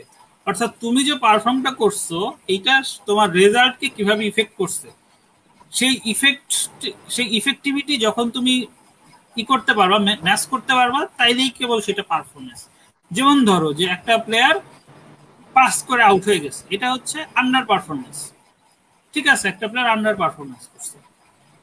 তারপরে ধরো একটা প্লেয়ার ধরো তিরিশ থেকে চল্লিশ রান করছে, মোটামুটি অল্প বলে মানে পঁয়ত্রিশ বল খেলে তিরিশ তিরিশ করে দিয়েছে ওয়ান ডেতে এটা এভারেজ পারফরমেন্স কিন্তু একটা প্লেয়ার যদি সত্তর বল খেলে পঁয়তাল্লিশ করে, সেটা কিন্তু টক্সিক পারফরমেন্স টক্সিক পারফরমেন্স কি? যে ওর এই সত্তর বল খেলে মিনিমাম ষাট পঁয়ষট্টি রান করা উচিত ছিল। কিন্তু ও রান করছে পঁয়তাল্লিশ। এই যে দল বিশ রানের শর্ট পড়ে গেল, এই বিশ রানের শর্টের কারণে ম্যাচটার টিম হারা যাবে ফলে এই এই রানটা দলের জন্য উল্টা আরও ক্ষতির কারণ হয়েছে। কিন্তু বাংলাদেশের মিডিয়াগুলা এরা যে বুঝে না তা কিন্তু না। এরা টক্সিক পারফরমেন্স জিনিসটা কখনো আনবেই না। এরা তোমার বোঝাবে যে এ না থাকলে রান তো হইতো না। ফলে তুমি যখনই দেখবা যে এই মুশফিক, তামিম, রিয়াদ, এদের পারফরমেন্স যখন তুমি অ্যানালাইসিস করবা, দেখবা যে এদের বেশিরভাগ পারফরমেন্স একটা টক্সিক পারফরমেন্স এই টক্সিক পারফরমেন্সের কারণে কি হয়েছে? দলের হারার উচিত হয়েছে। অথবা কি হয়েছে যে তুমি কিছু রান করছ, যেখানে অপোনেন্ট টিমের চার পাঁচটা উইকেট ফেলে দেওয়ার এক নিশ্চয়তা তুমি পাইছো। এই এই পারফরমেন্স কিন্তু আসলে রেজাল্টের সাথে কোনো কোনো সিগনিফিকেন্ট অবদান রাখে না। তুমি যদি দেখো এই যে বাংলাদেশ একটা টুর্নামেন্টে চ্যাম্পিয়ন হলো। চব্বিশ বলে চব্বিশ ওভারে দুইশো দশ করতে হবে। ওই ম্যাচটা বাংলাদেশ জিত কোনোদিনই জিততে পারতো না যদি তামিম ইকবাল শুরুতে আউট না হয়ে যেত। তামিম ইকবাল যদি আর তিন চার ওভার টিকে থাকতো, বাংলাদেশ ওই ম্যাচ নিশ্চিত থাকতো ফলে তামিম ইকবাল আউট হওয়া, এটা কিন্তু একটা সিগনিফিকেন্ট পারফরমেন্স ছিল। তামিম ইকবাল যদি আউট না হইতো ওই সময়, তাহলে চব্বিশ ওভারে বাংলাদেশ দুশো দশ করতে পারতো না। একইভাবে সৌম্য সরকার যেভাবে স্টার্ট করছিল, ওই কিন্তু আসলে খেলাটা মোটামুটি বাংলাদেশের ফেভারে নিয়ে আসছিল। তো এই জন্য পারফরমেন্স কথাটা বলার আগে অবশ্যই তোমার ওইটা বুঝতে হবে যে রেজাল্টের সাথে তোমার এই পারফরমেন্সের কোরিলেশনটা কি? কোরিলেশন আবিষ্কার করতে হবে। কোরিলেশন আবিষ্কার করতে না পারলে পারফরমেন্স নিয়ে কথা বলার কোনো অধিকারই তোমার নেই। আচ্ছা ভাই, এই পারফরমেন্স যেহেতু কথা উঠল, তাহলে একটা কোশ্চেন উঠে ভালোভাবে যে একটা কোর পারফর্মার মানে কয়েকটা খেলোয়াড়ের উপর দাঁড় করে একটা টিম ফর্ম করা। আমরা টি টোয়েন্টি নিয়ে জাস্ট কথা বলব আজকে। মানে টি টোয়েন্টির ব্যাপারে। বাংলাদেশের কোর পারফর্মার হলো মেইনলি আপনার এখন তো তামিম আছে। আমরা ধরলাম তামিম বাদেই। আমাদের কোর পারফর্মার হলো যে না, সাকিব তিনে খেলবে। মুশফিককে আমরা চারে খেলাবো। আমাদের বোলিং এর মধ্যে মুস্তাফিজ থাকবে। তারপরে এদের ওপর দাঁড় করে বাদ বাকি পুরো টিমটা করা। আপনার কাছে কি মনে হয় না যে এটা একটা ফ্লস আইডিয়া যে সবসময় একটা কিছু খেলোয়াড়কে একটা নির্দিষ্ট জায়গা দিয়ে দিয়ে মানে একটা কোর পারফর্মার ইউনিট তৈরি করে দিয়ে অন্যদের এর অ্যারাউন্ডে খেলানো? কারণ এটা তো তো মানে কিছু খেলোয়াড়, যেমন তামিমের ক্ষেত্রে, অনেক ক্ষেত্রে ওয়ার্ল্ড কাপে যে দু বিশ্বকাপে দেখা গেল যে সাক, আমাদের টপ অর্ডার রান আসতেছিল না, তাই তামিমরে হয়তো একটু স্লো খেলার অনুমতি দেওয়া ছিল, হয়তো ছাড় ছিল। কিন্তু যখন সাকিব রান করা শুরু করল আমাদের কোর পারফরমারকে আমরা এতটাই রিজিড হয়ে গেছে, তাকে বলাও হয়তো যায় না যে তোমার এখন রান করতে হবে ফার্স্ট কারণ আমাদের তো টপ অর্ডার রান আসতেছে। তো টি টোয়েন্টিতে আপনি এরকম কোর পারফরমেন্স মানে কি আপনি কি দেখেন যে নাকি এটা আরও একটু বেশি মানে ই হইতে হবে যে মানে রক্ষণশীল না মানে এটার রক্ষণশীলের বিপরীত যেটা মানে অ্যাটাকিং হইতে হবে যে না, আমার নেক্সট ম্যাচেই হয়তো আইডিয়াটা চেঞ্জ হবে, এই জায়গায় আরেকজন আসবে। এরকম দেখেন আপনি।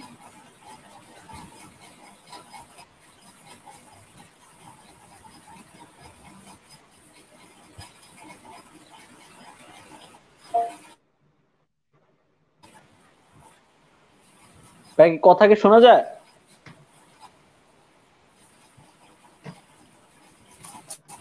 তোমার প্রশ্নটা আমি শুনতে পাই নাই কেটে আসছে তুমি আবার করো। আমি বলতেছিলাম যে এই যে কোর পারফরমেন্স বলে যে কোর পারফর্মারদের বলতে একটা যে ধারণা আছে দলে যে কিছু খেলোয়াড় থাকবে যেমন ধরেন বাংলাদেশে বর্তমানে আছে যে যারা কিনা এই ধরেন সাকিবকে তিনে রেখে, তারপরে মুশফিককে চারে রাখা, তারপরে মুশফিক কিপিং এ থাকবে, মুস্তাফিজ বোলিং করবে। তো কয়েকটা ডিপেন্ডেবিলিটি তৈরি করা হয়েছে যেটা কিনা রেগুলারলি করা হয়। মানে আমার কথা হলো যে এরকম করলে কি একটা টিম মানে ঠিকভাবে চলে কিনা? মানে এখানে তো অনেক ধরনের অ্যাকাউন্টেবিলিটির কোশ্চেনটা চলে যায়। যেমন অনেকটা যেমন এখন আমরা বারবার বলি যে তামিমকে ঠেকানোর দায়িত্ব দেওয়া হয়েছে বলেই সৌম্যকে মানে সবসময় পিটাইতে হয়। এই একটা কিন্তু সৌম্য তো বাজে পারফর্ম করতেছে। অনেক সময় এইটা ঢাকা পড়ে যায় যে সৌম্যর মানে খেলার যে রোল ছিল সেই রোলটাও ঠিক মতো প্লে করতে পারে নাই বা ই করতে পারে নাই। এই পারফরমেন্সে কোর পারফর্মার যে কনসেপ্টটা এটা কি কোনো একটা ভালো কনসেপ্ট কিনা? কারণ হলো দুই হাজার উনিশ বিশ্বকাপে দেখা গেল যে হঠাৎ করে সাকিব যখন তিনি চলে গেল টপ অর্ডারে আমাদের রান পাওয়া খুব ইজি হয়ে গেল যে টপ অর্ডার থেকে রান আসতেছে।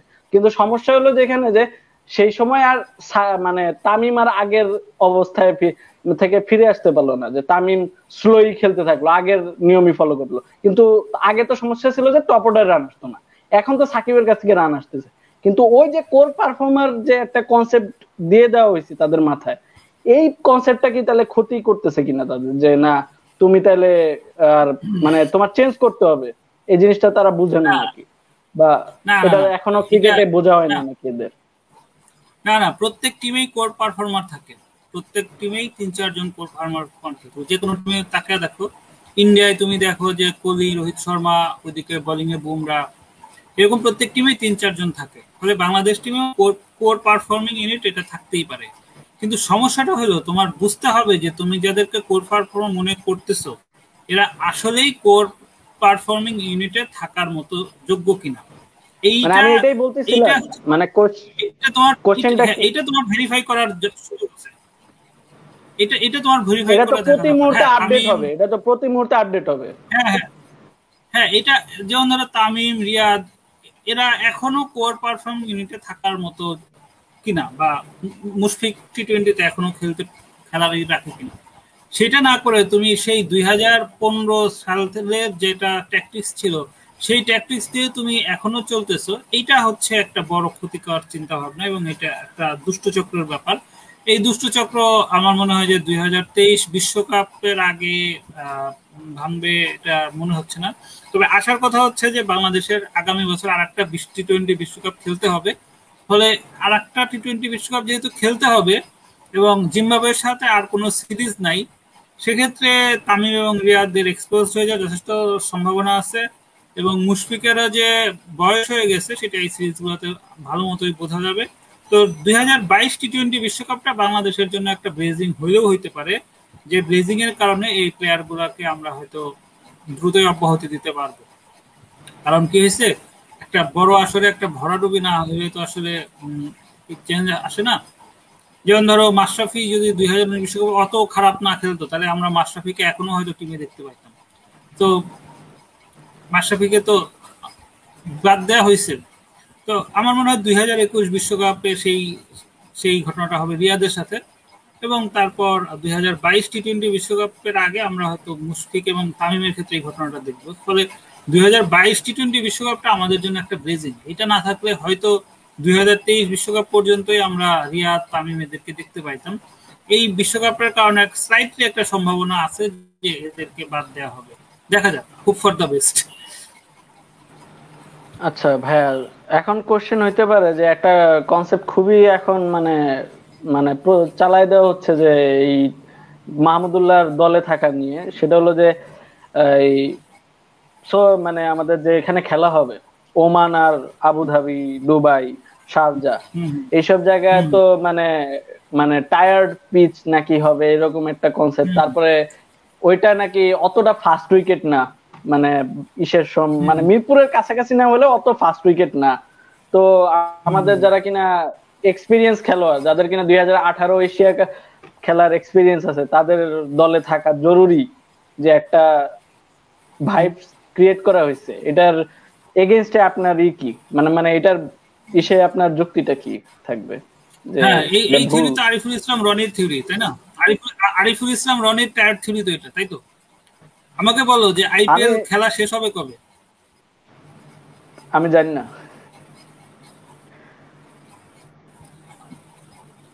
মানে আইপিএল ই হবে কবে? মানে বিশ্বকাপের সেকেন্ড রাউন্ডটা শুরু হয়েছে কত তারিখ থেকে? সেটা বলো। একুশ তারিখ না চব্বিশ তারিখ? গুগল করতে হবে তারা আচ্ছা যাই হোক। মিনিমাম দশ বারো দিন তো সময় পাবে তাই না? হুম হুম। মিনিমাম দশ বারো দিন সময় পাবে আর ওরা এই আবু ধাবি দুবাই এইসব দেশে তো আর এত বৃষ্টিও হয় না এত বেশিরভাগ প্রচণ্ড গরম। তো সেইখানে একটা পিস টায়ার্ডের যে থিরি রনি সাহেব আবিষ্কার করছে এই এই মানে এই টায়ার্ডনেস কাটাইতে এতদিন লাগে? এই রোদ আছে পিস রোল করলেই তো টায়ার্ডনেস ই হয়ে যায়। সো এই ই হ্যাঁ না হ্যাঁ আবুধাবির পিস অত বাউন্সি না, অত ফাস্ট না, কিন্তু মিরপুরের মতো এরকম ফালতুও না যে যেখানে বল উঠে না, বল আসে না ব্যাটে। এটা হচ্ছে মোটামুটি একটা, মোটামুটি ব্যাটিং ফ্রেন্ডলি টাইপ পিসি কিন্তু ওরকম ই না মানে ফাস্ট পিস না। তো টায়ার্ড হয়ে যাবে এগুলো হচ্ছে বাজে কথা। এইসব কথার কোনো ভিত্তি নাই। এগুলো হচ্ছে এই এই সমস্ত ফালতু কথাবার্তা বলে ই করা। তুমি বলো যে এখানে এই আইপিএল এর ওই মানে এই আবুধাবি বা ইয়ের ওইসব পিস যে এই একশো তিরিশ, পঁয়ত্রিশ করে কি বাংলাদেশ কোনোদিন জিততে পারবে? তা যদি না হয় তাহলে এই টায়ার্ড উইকেটের থিওরি আসতেছে থেকে এগুলো ফালতু কথাবার্তা। এগুলো হচ্ছে মানুষকে যেমন ওই যে সাকিব যেমন শ্রীলঙ্কায় সফরে গেল না আইপিএল এ খেলতে গেল বিশ্বকাপ প্রস্তুতির অংশ হিসেবে। ওইটা যেরকম একটা ছেলে ভোলানো কথা ছিল এই টায়ার উইকেট থিওরি একটা ছেলে ভোলানো কথা। এই ছেলে ভোলানো কথা মোটামুটি দেখলাম অনেকেই ভুলছে নাহলে তুমি তোমাকে এই প্রশ্ন করতে না। তো সেক্ষেত্রে এই থিওরি এই থিওরি না প্রপাগান্ডা যে উদ্দেশ্যে তৈরি করা হয়েছে প্রপাগান্ডা তো তাদের মোটামুটি সার্থক। লোকজন খাচ্ছে। আইপিএল এর আইপিএল এর ফাইনাল ম্যাচ হলো পনেরো তারিখ আর হলো মেইন লিগ শুরু হবে সম্ভবত তেইশ তারিখ থেকে মেইনটা মানে সুপার টুয়েলভ হ্যাঁ তো হ্যাঁ তো এক সপ্তাহ এক সপ্তাহে পিস ঠিক করতে পারবে না? না ফাইনাল ম্যাচ তো একটু দেরি করেও হয় মানে ফাইনাল এলিমিনেটর এগুলো তো দেরি করে হয় মানে টাইম থাকে তো সেটাই তো বলতেছি। হুম। প্রথমত একটা মাঠে পিস থাকে অনেকগুলা তাই না? সব পিসে তো ম্যাচ হয় না। তো যে পিসে ম্যাচই হয় সেই সেই পিস টায়ার থাকে কীভাবে? আর দুবাইয়ের ইনফ্রাস্ট্রাকচারও তো মনে ভালো ক্রিকেটের ওগুলো অনেক ভালো তো। আচ্ছা যাই হোক। আরে সেটাই তো বলতেছি ওদের তো অত বৃষ্টি হয় না। পিস পিসে যত রোদ লাগবে পিস তত ভালো হবে। তো ওদের তো অত বৃষ্টি হয় না। তাইলে মানে এই টায়ার থ্রি এটা হচ্ছে পুরো একটা আজগুবি প্রোপাগান্ডার বাইরে কিছু না। বললাম তো পিসগুলা অতটা ইয়েতে মানে অস্ট্রেলিয়া ইংল্যান্ডের মতো এত ফাস্ট বাউন্সি পিস না। কিন্তু এগুলো মোটামুটি ব্যাটিং ফ্রেন্ডলি পিস ফলে তাহলে- একশো ত্রিশ পঁয়ত্রিশ করে জিতবা। এই তুমি যদি ইভেন এই পাপুয়া নিউগিনির সাথেও একশো পঁয়ত্রিশ করো ম্যাচ জিতবা না কনফার্ম সাকিব তো ভালো টার্গেটে পড়ছে এখন বল ব্যাটসম্যানদের সাকিবকে ভালোই টার্গেট করে সবাই তাই বলতেছি যে সাকিবকেও টার্গেট টার্গেট করে। সাকিবের সাকিবের বোলিং এ তো এখন বিশেষ কিছু নাই। সাকিবের বোলিং এ আগে যে সে আলমারটা মারতে পারতো যে আলমারটা মনে করো যে শাট করে ভিতরে ঢুকে যেত সেই স্কিপ তো তার বলে এখন আর হয় না।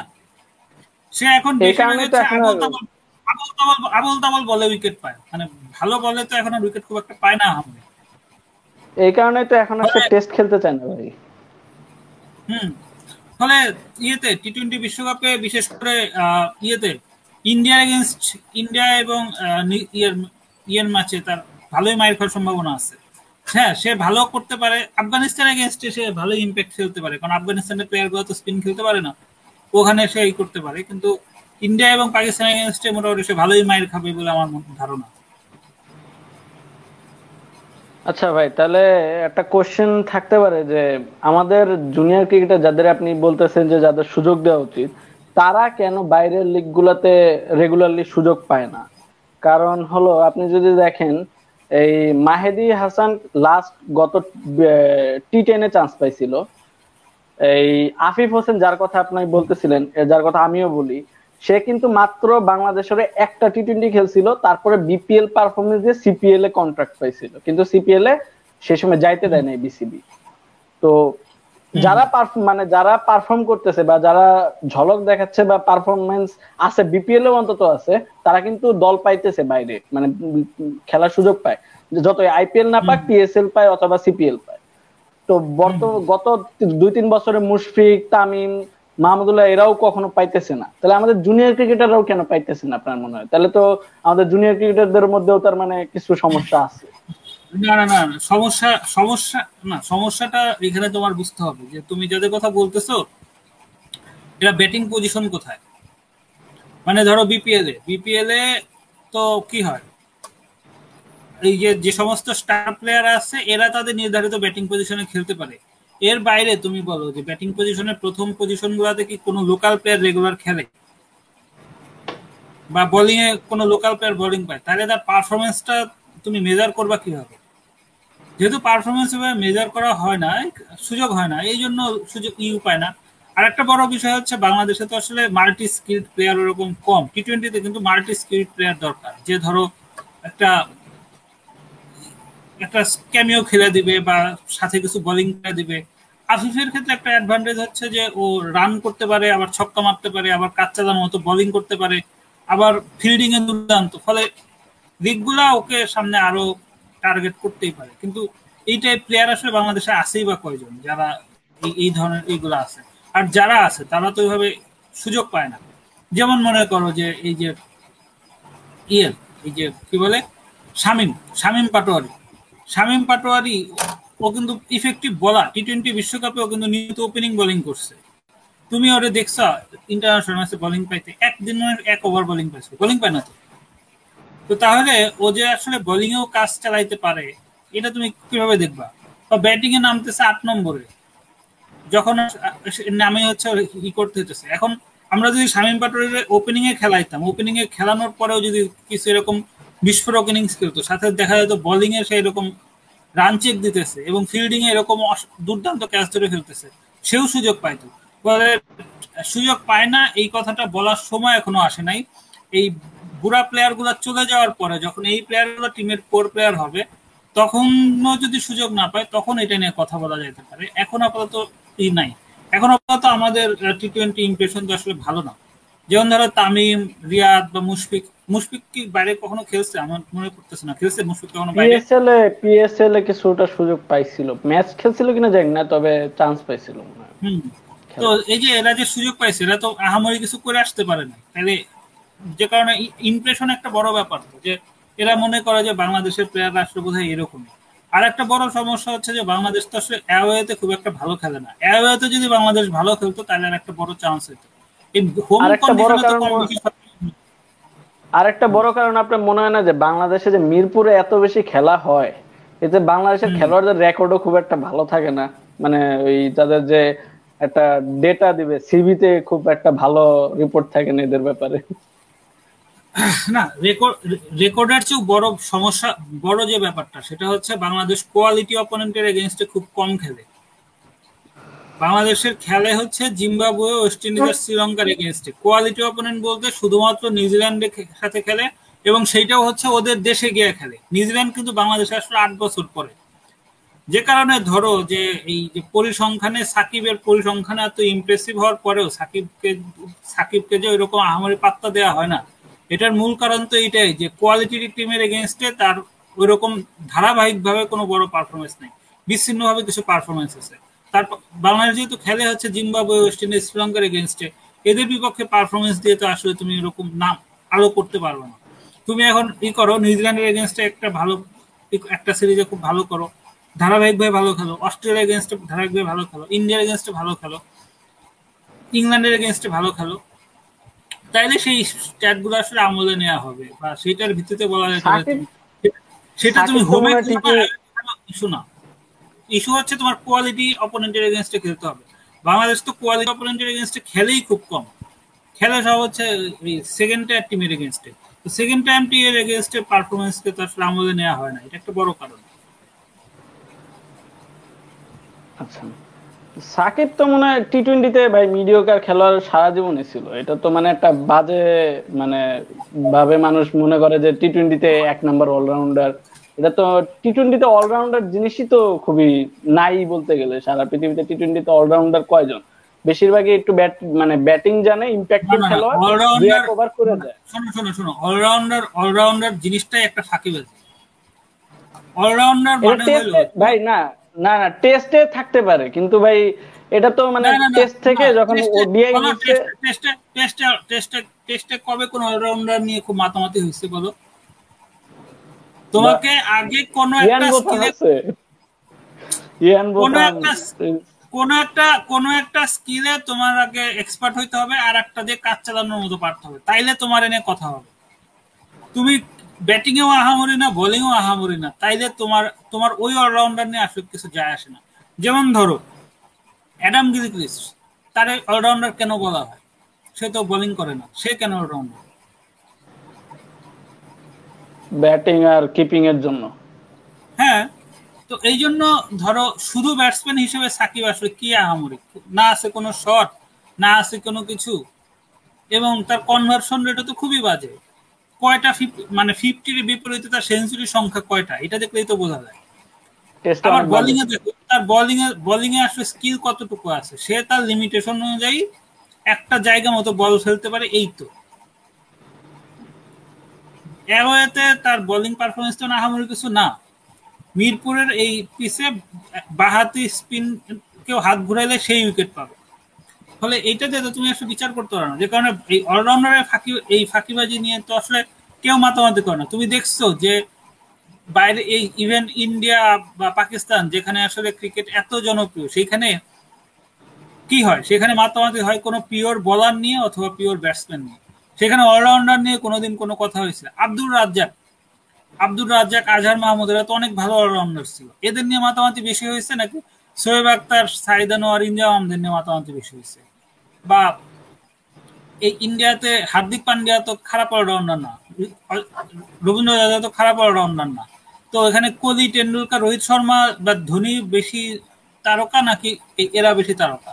বা জ্যাক ক্যালিস, জ্যাক ক্যালিসকে কি আমরা ব্যাটসম্যান হিসেবে চিনি না বোলার হিসেবে চিনি। জ্যাক ক্যালিসকে দুনিয়ার সবাই ব্যাটসম্যান হিসেবে চিনে যে বোলিং করে এবং বোলিং এ তার মনে হয় দুশো বিরানব্বই না কয়টা উইকেট আছে। সেই হিসেবে সে অলরাউন্ডার তোমার ওইভাবে মানে অলরাউন্ডার হইতে হলে তোমার কোনো একটা স্কিলে অবশ্যই এক্সপার্ট হইতে হবে। তুমি কোনো স্কিলে এক্সপার্ট না, সবই টুকটাক টুকটাক করো। এইটা দিয়ে তো আসলে ম্যাচে কি হয়? তুমি কন্ট্রিবিউট করতে পারবা, কিন্তু তুমি ম্যাচে ডমিনেট করতে পারবে না। সো যে প্লেয়ার ম্যাচে ডমিনেট করতে না পারে, সেই প্লেয়ারকে নিয়ে তো মাতামাতের তো কিছু নাই। Ben Stokes Ben Stokes batting এ যে ডমিনেটটা করে এরপর কি হয়? বোলিং আর ফিল্ডিং এসে সাপোর্ট দেয়। তাকে কিন্তু ইংল্যান্ডের মূল বলারদের ইয়েতে কাউন্ট করা হয়। ও ও যদি বাংলাদেশের খেলতো বাংলাদেশের মূল বোলার থাকতো। হ্যাঁ ওপেনিং বোলিং করতো। সাইফুদ্দিন ওপেনিং বোলিং করবে। তো এই জন্য এই যে এই জিনিস বেইচা। বহু ভিউ কামাইছে, বহু ই তৈরি করছে। আসলে এই সব অলরাউন্ডার অলরাউন্ডার কোনো কাজে লাগে না, কিচ্ছু কাজে লাগে না।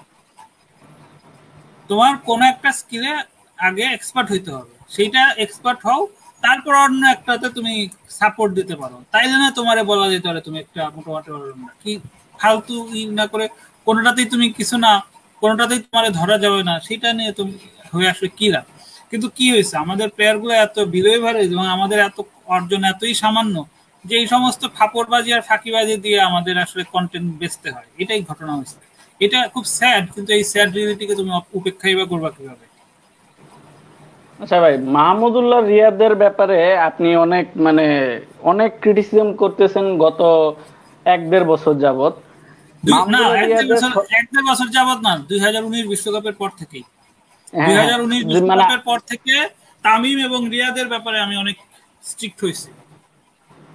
হ্যাঁ এখন কোশ্চেন হলো যে রিয়াদ যে গত এই অস্ট্রেলিয়া সিরিজে ফিফটি করল এই সবাই আমিও আপনারা বলতেছিলাম যে এই ফিফটিটা কীভাবে মানে একটা রান এত বড় হইতে পারতো সেটা একদম মানে ছোট করে দিছে কিন্তু সবাই তো বলতেছে এরপরে তো কোনো সিরিজ মানে কোনো ম্যাচেই তো এত বেশি রান হয় নাই বাংলাদেশের। মানে এত বেশি রান করতে পারতেছে না। এর তো বড় কারণ যে মানে এর পরের ক্লাসিক এক্সাম্পল ছিল হলো পরের ম্যাচেই আমরা একশো রানে মানে বেশি করতে পারিনি একশো চার করছিলাম। তো তখন বলতেছিল এই তো মাহমুদুল্লাহ ছিল না বলেই তোমরা করতে পারো না এখন কোশ্চেন আচ্ছা, হলো আপনার কাছে যে মাহমুদুল্লাহ যে চার নাম্বারে খেললো এই চার নাম্বারে যে খেললো এই চার নাম্বারে খেলার ক্ষেত্রে তার যে পারফরমেন্সটা যে অন্যরকম হইতে হবে বা তার রোলটা যে ভিন্ন এটা মানুষ কেন বুঝতেছে না বা এটা আপনি কীভাবে ই করবেন ডিফাইন করবেন যে এটা কি হইতেছে? না না। বেসিক্যালি কীভাবে ধুলোবাজি করতেছে? বাংলাদেশ প্রথম ম্যাচে যে একশো একত্রিশ করল ওই ম্যাচে মাহমুদুল্লাহ কত করছিল? বা সেকেন্ড ম্যাচে যে এই যে একশো বাইশ চেস করে জিতলো হ্যাঁ একশো বাইশ চেস করে জিতলো যেখানে পঁয়ষট্টি রানে পাঁচ উইকেট পড়তেছিল ওই ম্যাচে তো মাহমুদুল্লাহ ডাক মারছে। তাই না? তো ওই ম্যাচ তো বাংলাদেশ জিতছে। এবং যে ম্যাচটাতে বাংলাদেশ একশো সাতাশ করল মাহমুদুল্লাহ ফিফটি করার পরে তো বাংলাদেশ সাতাশ করল। তো ওই ম্যাচটা কি আসলে আমরা মাহমুদুল্লাহর ওই একশো সাতাশের জন্য জিতলাম নাকি মুস্তাফিজের অবিশ্বাস্য বোলিং এর কারণে জিতলাম। মুস্তাফিজ যে ওরকম বোলিং করবে, এটা তো কোনোভাবে বিশ্বাসযোগ্য না, এটা তো কোনো নর্মাল ঘটনা এটা একটা সুপার ন্যাচারাল ঘটনা। তো তাহলে যেহেতু এই একশো সাতাশ কোনো ডিসাইডিং স্কোর না, এবং এটা মুস্তাফিজের কারণে হচ্ছে ম্যাচটা জিতছি, তাহলে তো এটা আসলে এই মাহমুদুল্লাহ রান করা না করা তো আসলে কিছু মিন করে না। এবং টি টোয়েন্টিতে তো তুমি বান্ন বলে তেপ্পান্ন করা মানে তো তোমার ম্যাচ ওখানেই শেষ। কারণ কি? তুমি ম্যাচের ফিফটি পার্সেন্ট বল একা কনজিউম করছ। একশো বিশ বলের ম্যাচে তেপ্পান্ন বল তুমি একাই খেলছো। সেইখানে তুমি রান যদি মাত্র বান্ন করো, তাহলে বাকি ব্যাটসম্যানরা আসলে রানটা কতদূর নিতে পারবে? সেটা তো সম্ভব না। ফলে এই ইনিংসের পর মানে কি হয়তো? যে কোনো ভালো টিম হলে মাহমুদ পরে ম্যাচে ড্রপ দিয়ে দিত, নিশ্চিতভাবে। তুমি দেখো, ওই ওই ম্যাচে ই করছিল। অস্ট্রেলিয়ার এই যে একটা পেসার হ্যাট্রিক করছিল। ওকে পরে ম্যাচে ড্রপ দিছিল কেন? কারণ ও চার ওভারে চৌত্রিশ দিছিল। এবং ও যখন হ্যাট্রিক করছে, ওই হ্যাট্রিকে আসলে ম্যাচের পরিস্থিতিতে তেমন কোনো প্রভাব পড়ে নাই। ওই হ্যাট্রিক করা না করাতে রান বড়দের চার পাঁচ কম বেশি হতো। কিন্তু চার ওভারে চৌত্রিশ দিচ্ছে এটা একটা বিরাট ঘটনা। সো এইভাবে একটা প্রফেশনাল টিম চিন্তা করে, আর যদি ধরো এটা বাংলাদেশের কোনো বলার হ্যাট্রিকটা করতো এইটা বেচাই সে আরও দুই তিনটা ম্যাচ খেলতো। এবং বিশেষত এই হ্যাট্রিকটা যদি সাকিব বা মাহমুদুল্লাহ করতো, তাহলে তো কোনো কথাই নেই। তো এটাই আর কি, যে এই যে কোনো জিনিসকে, ছোট জিনিসকে বড় করে দেখা এবং যারা, যেমন ধরো যারা এই ক্রিকেট নিয়ে কথা বলে বা কমেন্ট করে, এরা আসলে ক্রিকেট নিয়ে এদের পড়াশোনা কতটুকু? এরা জীবনে কয়টা ম্যাচ খুব ভালো মতো দেখে, কয়টা ক্রিকেটারের ক্রিকেটারকে নিয়ে আর্টিকেল করে কয়টা ক্রিকেটার কয়টা পুরনো ম্যাচ দেখে। ক্রিকেটের যে এই যে ঐতিহাসিক এই যে একটা ক্রনোলজি ক্রনোলজি সম্পর্কে তাদের কি আইডিয়া আছে? ইভেন এই যে ই কট বিহাইন্ড আর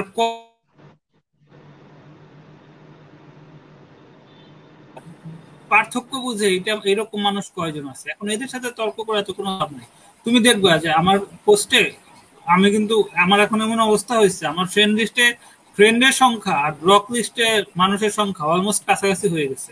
এত এত মানুষকে আমি ব্লক করে দিই। কারণ এদের সাথে কথা বলে আসলে কোনো মানে হয় না। এদেরকে হয়তো বিরক্তিকর কীট পতঙ্গ টাইপ এদের সাথে দূরে থাকাই ভালো।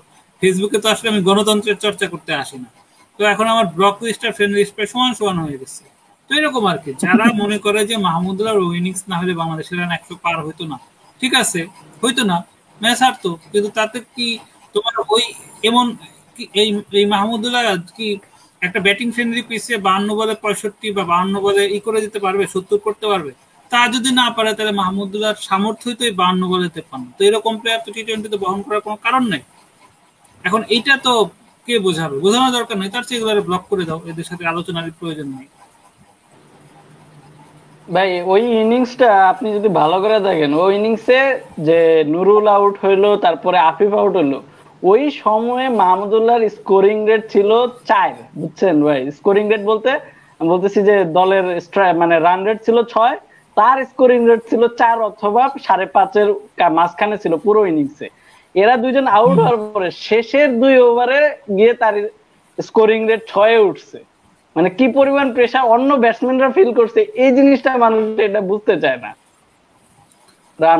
তুমি যে তুমি যে স্কোরিং রেট শব্দটা বললা তুমি জাস্ট যারা কমেন্ট এটা তর্ক করে, তাকে বলবা, ভাই, আমাকে একটু স্কোরিং রেট জিনিসটা বুঝিয়ে দেন তো। বুঝা দিতে পারবে না।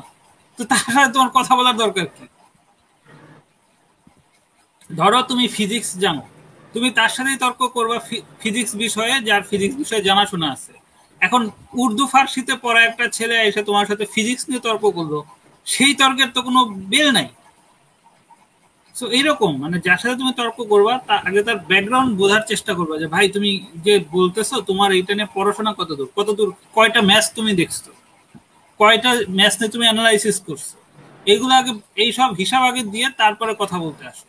তা না করে তুমি জাস্ট টিভির সামনে বসে কিছুক্ষণ খেলা দেখছ আর মানে ক্রিকেট ফোতে ঢুকে কিছু স্ট্যাট নিয়ে আসছো, সেটা তো হইতে পারে না। কয়েকদিন আগে তনয় তনয়দা একটা খুব ইন্টারেস্টিং কমেন্ট করছিল, আমার কমেন্টটা বেশ পছন্দ হয়েছে। সে বলতেছিল যে, ধরো, এই যে ই, নাইম শেখ বা যে কোনো একটা প্লেয়ার পঁয়ত্রিশ বলে আটত্রিশ করল একটা ম্যাচে ওই সময়ে ওই প্লেয়ারটাকে সবাই খুব গালিগালাজ করতেছিল। কিন্তু জাস্ট তিন সপ্তাহ বা চার সপ্তাহ পরে এই ম্যাচটার কথা যখন ভুলে যাবে, এর মধ্যে বাংলাদেশ আরও কিছু ম্যাচ খেলবে। তখন করব কি ডেটা হিসেবে দেখা হবে যে লাস্ট সাত ম্যাচে ওর এই পারফরমেন্স তখন কি হবে? এই পঁয়ত্রিশ বলে আটত্রিশটাই অনেক বড় একটা ঘটনা হয়ে যাবে, যে ও তো কত কনসিস্টেন্ট ওই ম্যাচে যে এত গালি খাইছে দর্শকের, এই কথাটা মনে থাকবে না। তো বাংলাদেশের ক্ষেত্রে আসলে এই ঘটনাটাই হয়। এটা অশিক্ষা কুশিক্ষার ফলাফল আসলে। বাংলাদেশের লোকজন আসলে অশিক্ষিত হওয়া সমস্যা না, কিন্তু বাংলাদেশের লোকজন হচ্ছে কুশিক্ষিত। কুশিক্ষিত এবং এদের চিন্তা ভাবনা করার কোনো অ্যাবিলিটি তৈরি হয় নাই। মানে নিজস্বতাবোধ নাই। নিজস্বতাবোধ না থাকলে এই সমস্যাগুলো হয়। যে কারণে কি হবে? মাহমুদুল্লাহ সমালোচনা করলে তোমার খারাপ লাগবে। আমার আমার এইটা বুঝাসে না যে মাহমুদুল্লাহকে সমালোচনা করলে তোমার কেন খারাপ লাগবে? মাহমুদুল্লাহকে তোমার বাপ না ভাই? তো সমালোচনা করলে তোমার কেন খারাপ লাগবে? তো এটার তো কোনো উত্তর নাই। খাদেমগিরি, এটা, এই খাদেমগিরির কোনো অ্যান্সার নেই। ভাই, যারা কিনা সাংবাদিকতা পেশাটাতে আছে, আপনার মনে হয় কতজন মানে জাস্ট ক্রিকেটটা বুঝে বলে আছে? কারণ আমার কাছে মনে হয়েছে যে এই কয়েকদিন আগে আমি, অনেকদিন আগে হয়তো, আমি এই হার্ট পিক্সেল নামে একটা ইউটিউব চ্যানেল আছে, আগে এই মাথা নষ্ট ক্রিকেট নামে একটা ঈদ চালাইতো শো করতো, ওই শাহানুর ভাই নামে একজন মানে এই নট আউট নমানে জিজ্ঞেস করছিল যে ক্রিকেটের কে আপনি ক্রিকেট কে আপনি খেলা হিসেবে কীভাবে দেখেন? বলছে এটা তেমন একটা তিনি ওইভাবে দেখেনি না যে বিশ্ব মানদণ্ডে খেলাটার কোনো মানে তিনি ওই স্তরেই দেখেন না যে ফুটবল নিয়ে তুলনা করলেন। মানে এটা তো একটা মানে অযৌক্তিক তুলনা। ফুটবল একমাত্র খেলা যেটা মনে গ্লোবাল। আর কোন স্পোর্টিং ইভেন্টই তো মনে গ্লোবাল না। এমনকি বেসবলও কয়েকটা দেশ খেলে। মানে বেসবল তারপর রাগবি মানে আমেরিকান ফুটবল নামে একটা খেলা আছে যেটা খালি আমেরিকাই খেলে। অজিরুল ফুটবল নামে একটা খেলা আছে যেটা খালি অস্ট্রেলিয়ায় খেলে। কিন্তু তাদের দেশে কিন্তু সেগুলো মারাত্মক লেভেলের খেলা একটা। এই জিনিসটা তারা মনে করতেছে ক্রিকেটটা আসলে জাস্ট ওই কয়েকটা দেশ খেলে এই বাংলাদেশিরা বেশি চিল্লাচিল্লি করে এই ক্রিকেটের মনে হয় খুব একটা ই নাই। তো যারা কিনা ক্রিকেটেরই সম্মান করে না তাহলে আপনি কীভাবে মনে করেন যে তারা মানে খুব একটা ভালো সাংবাদিকতা করবে এই বিষয়টাতে? না প্রথমত তুমি যেটা বলছো, সেই প্রোগ্রামটা আমি দেখি নাই, ফলে আলোচনার কনটেক্স না বুঝে মন্তব্য করা যাবে না। কিন্তু এমনিতে যেটা বলতে পারি যে ক্রিকেট আসলে ক্রিকেট খেলাটা অনেকটা হচ্ছে দাবার মতো একটা খেলা।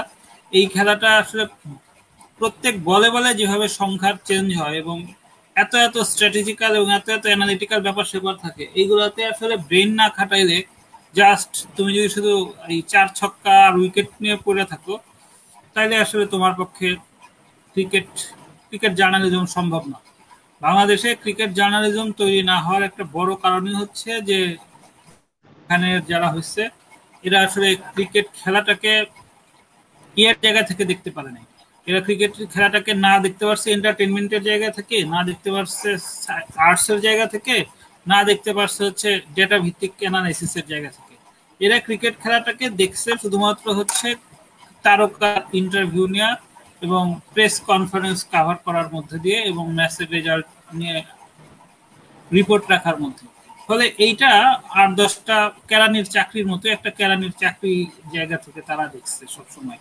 এটা শুধু ক্রিকেট না, যে কোনো স্পোর্টসের ক্ষেত্রে। তো যখন তুমি চাকরি করবা, কাজ করবা না, তখন আসলে তোমার মধ্যে এই ব্যাপারগুলো হবে। তো আমাদের ক্ষেত্রে যারা ক্রিকেট জার্নালিস্ট হিসেবে আছে, এরা কেউ আসলে কাজ করে নাই। এরা প্রত্যেকে হচ্ছে অর্থ উপার্জনের জন্য চাকরি করতে চাইছে। তো, চাকরি করতে চাইলে এদের কাছ থেকে আসলে তুমি কোয়ালিটি আউটপুট পাবা না, এটা খুবই ন্যাচারাল আর যারা আসলে ক্রিকেট নিয়ে অনেক চিন্তা ভাবনা করে বা ক্রিকেট নিয়ে ভাবে তার, তারা আসলে এই জার্নালিজম পেশায় ঢুকে ক্যারিয়ার করতে চায় না কারণ এখানে আসলে সাংবাদিকদের আসলে কয় টাকা বেতন? এত আহামরি কোনো বেতন না তো। যে কোনো industry mid level semi mid লেভেলের একটা কর্মীর যা বেতন জার্নালিস্টের একদম ম্যানেজার লেভেলে বেতন তার চেয়ে অনেক কম। সো বুঝতেই পারতেছো যে আসলে কম বেতনের এই সব জায়গায় কারা আসতেছে চাকরি করার জন্য? এটা একটা এটা একটা বড় ব্যাপার। তো সবকিছু মিলে এখানে পুরো ব্যাপারটা হচ্ছে মানে সোশ্যাল এবং ইকোনমিক্যাল জায়গা থেকে দেখতে হবে। সেই জায়গা থেকেই আসলে ই হয় না। জাতিগত ভাবেই তো আমরা কোনো স্পোর্টিং জাতি না। আমরা কোনো কিছু স্পোর্টিংলি নিতে পারি না। আমাদের মধ্যে স্পোর্টস লাভিং ব্যাপারটাই তো নেই। ক্রিকেট ব্যাপারটা হচ্ছে, ভারত পাকিস্তানি ক্রিকেট এত বেশি জনপ্রিয় তো বাংলাদেশ তো সবকিছুই ইন্ডিয়ানাইজেশন অথবা পাকিস্তানাইজেশন হয়। বাংলাদেশে তো এখনও ফুটবল মারাত্মক জনপ্রিয়। ফুটবলই তো মনে সবচেয়ে জনপ্রিয় খেলা বাংলাদেশে এখনও। হ্যাঁ বাংলাদেশে ডেফিনেটলি ফুটবল অনেক জনপ্রিয়। সেটা তুমি গ্রামে গঞ্জে একটা ফুটবল খেলা ছেড়ে দেখো কি পরিমাণ মানুষ আসে। আর ক্রিকেট ছাড়া দেখো কয়টা মানুষ আসে তাহলেই বুঝবে। ক্রিকেট আসলে এই কি বলে আমাদের মতো মধ্যবিত্ত মধ্যবিত্ত এবং নিম্ন মধ্যবিত্ত মানুষজন হয়তো ক্রিকেট খেলাটাকে বাঁচায় রাখছে। বা এর বাইরে ক্রিকেট ক্রিকেট বাংলাদেশেও আমার মনে হয় না যে ক্রিকেট কত জনপ্রিয়। কিন্তু ঘটনাটা হয়েছে হলো যে ক্রিকেট বাংলাদেশের টপ লেভেলে কম্পিটিশন করে এই জিনিসটাকে আমরা বেচতে পারতেছি। মিডিয়ার কল্যাণে বা যে কোনোভাবে এই জিনিসটাকে আমরা ব্র্যান্ডিং করতে পারতেছি, ফলে এইটার সাথে আমরা ন্যাশনালিজমকে ঢুকাই দিতে পারছি। ফুটবলের যেহেতু বাজারটা অনেক বড় এবং সেখানে কোনো সাকসেস নাই, যে কারণে লোকাল ফুটবল নিয়ে আসলে কি হয়েছে ন্যাশনালি কোনো প্রাইড তৈরি করা যায় নাই। এই জন্য ফুটবলটা স্পন্সর বা পৃষ্ঠপোষকতা বা সবকিছুতে পিছিয়ে আছে। কিন্তু তুমি জাস্ট একটা ফুটবল খেলা ছাড়ো আর ক্রিকেট খেলা ছাড়ো ইয়েতে, কোনো একটা মফস্বল শহরে, দর্শক সংখ্যা দেখলেই বুঝবা যে আসলে কোনটা বেশি জনপ্রিয়। ইন্ডিয়াতে লোকাল ক্রিকেটও অনেক জনপ্রিয়। বিশেষ করে মানে যদি কলকাতার কথাটা বাদ দেই, ইন্ডিয়ার মুম্বাই অংশ আর থেকে দিল্লি অংশ, এই অংশতে আমি দেখছি যে ওদের মানে ওদের ক্রিকেটে লোকাল ক্রিকেটই অনেক জনপ্রিয়। মানে ওদের ওইখানে মেইন স্পোর্টসই মানে ক্রিকেট ওইখানে কিন্তু ফুটবল এখনও অত মানে ওই লেভেলে উঠে নাই ওদের দেশে দেখছি যতটুকু। তো বাংলাদেশ আসলে ওই দিক থেকে জনপ্রিয় হলেও খেলা আসলে মনে হয় না খেলা হিসেবে জনপ্রিয় হয়েছে ন্যাশনালিজম আছে এই কারণে মনে হয় জনপ্রিয় হ্যাঁ ইয়াং পোলাপানের তো আসলে পড়াশোনা নাই কাজকর্ম নাই সময় কাটানোর দরকার আছে প্লাস ফিক্সিং বাজে ধরা অনেক ব্যাপার স্যাপার থাকে। এই জন্য যদি পোলাপান এনাফ প্রোয়াক্টিভ হয়তো কাজে কর্মের মধ্যে থাকতো তাহলে হয়তো এতই হতো না। আমার কেসটা আলাদা, কারণ আমি ছোটবেলা থেকেই ক্রিকেটের মধ্যে এমন অ্যাডিক্টেড হয়ে গেছি। এই অ্যাডিকশন থেকে আমি আর বের হতে পারি না এবং আমি বের হতে চাইও না। কারণ ক্রিকেটে অ্যাডিক্টেড হওয়ার কারণে যেটা হচ্ছে যে ছেলেদের অনেক ধরনের বদভ্যাস থাকে যে কোনোটা আমার মধ্যে তৈরি হয় নাই, আমি একটা অন্য জগতে ঢুকতে পারছি।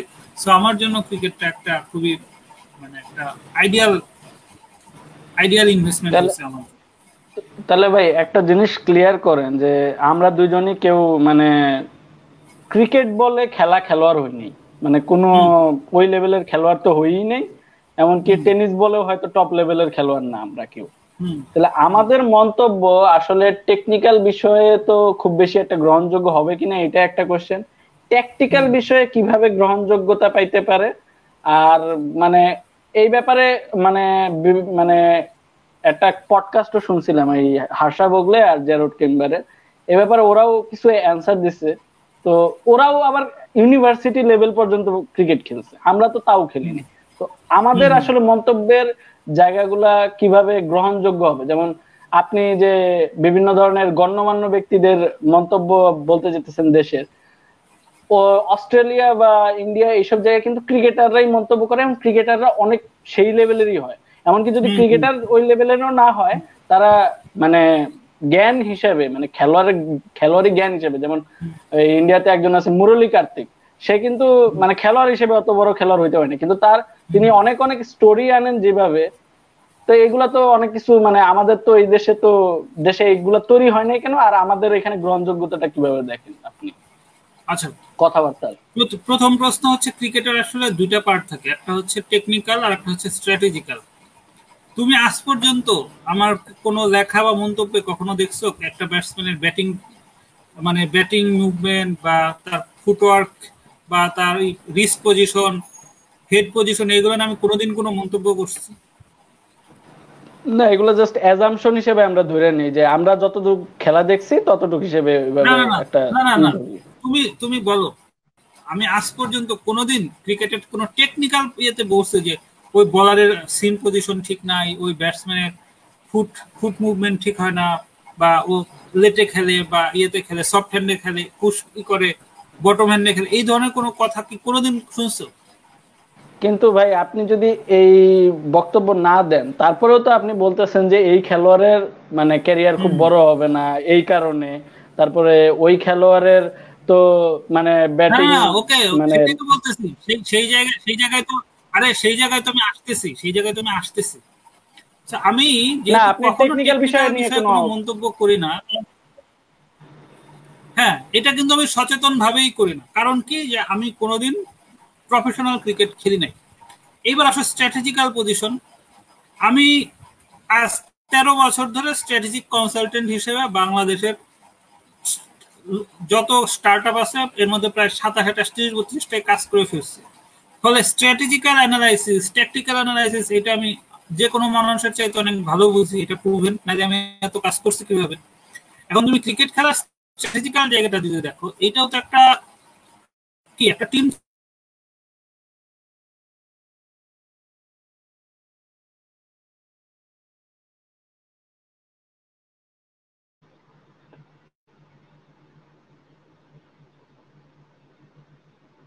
একটা কি একটা team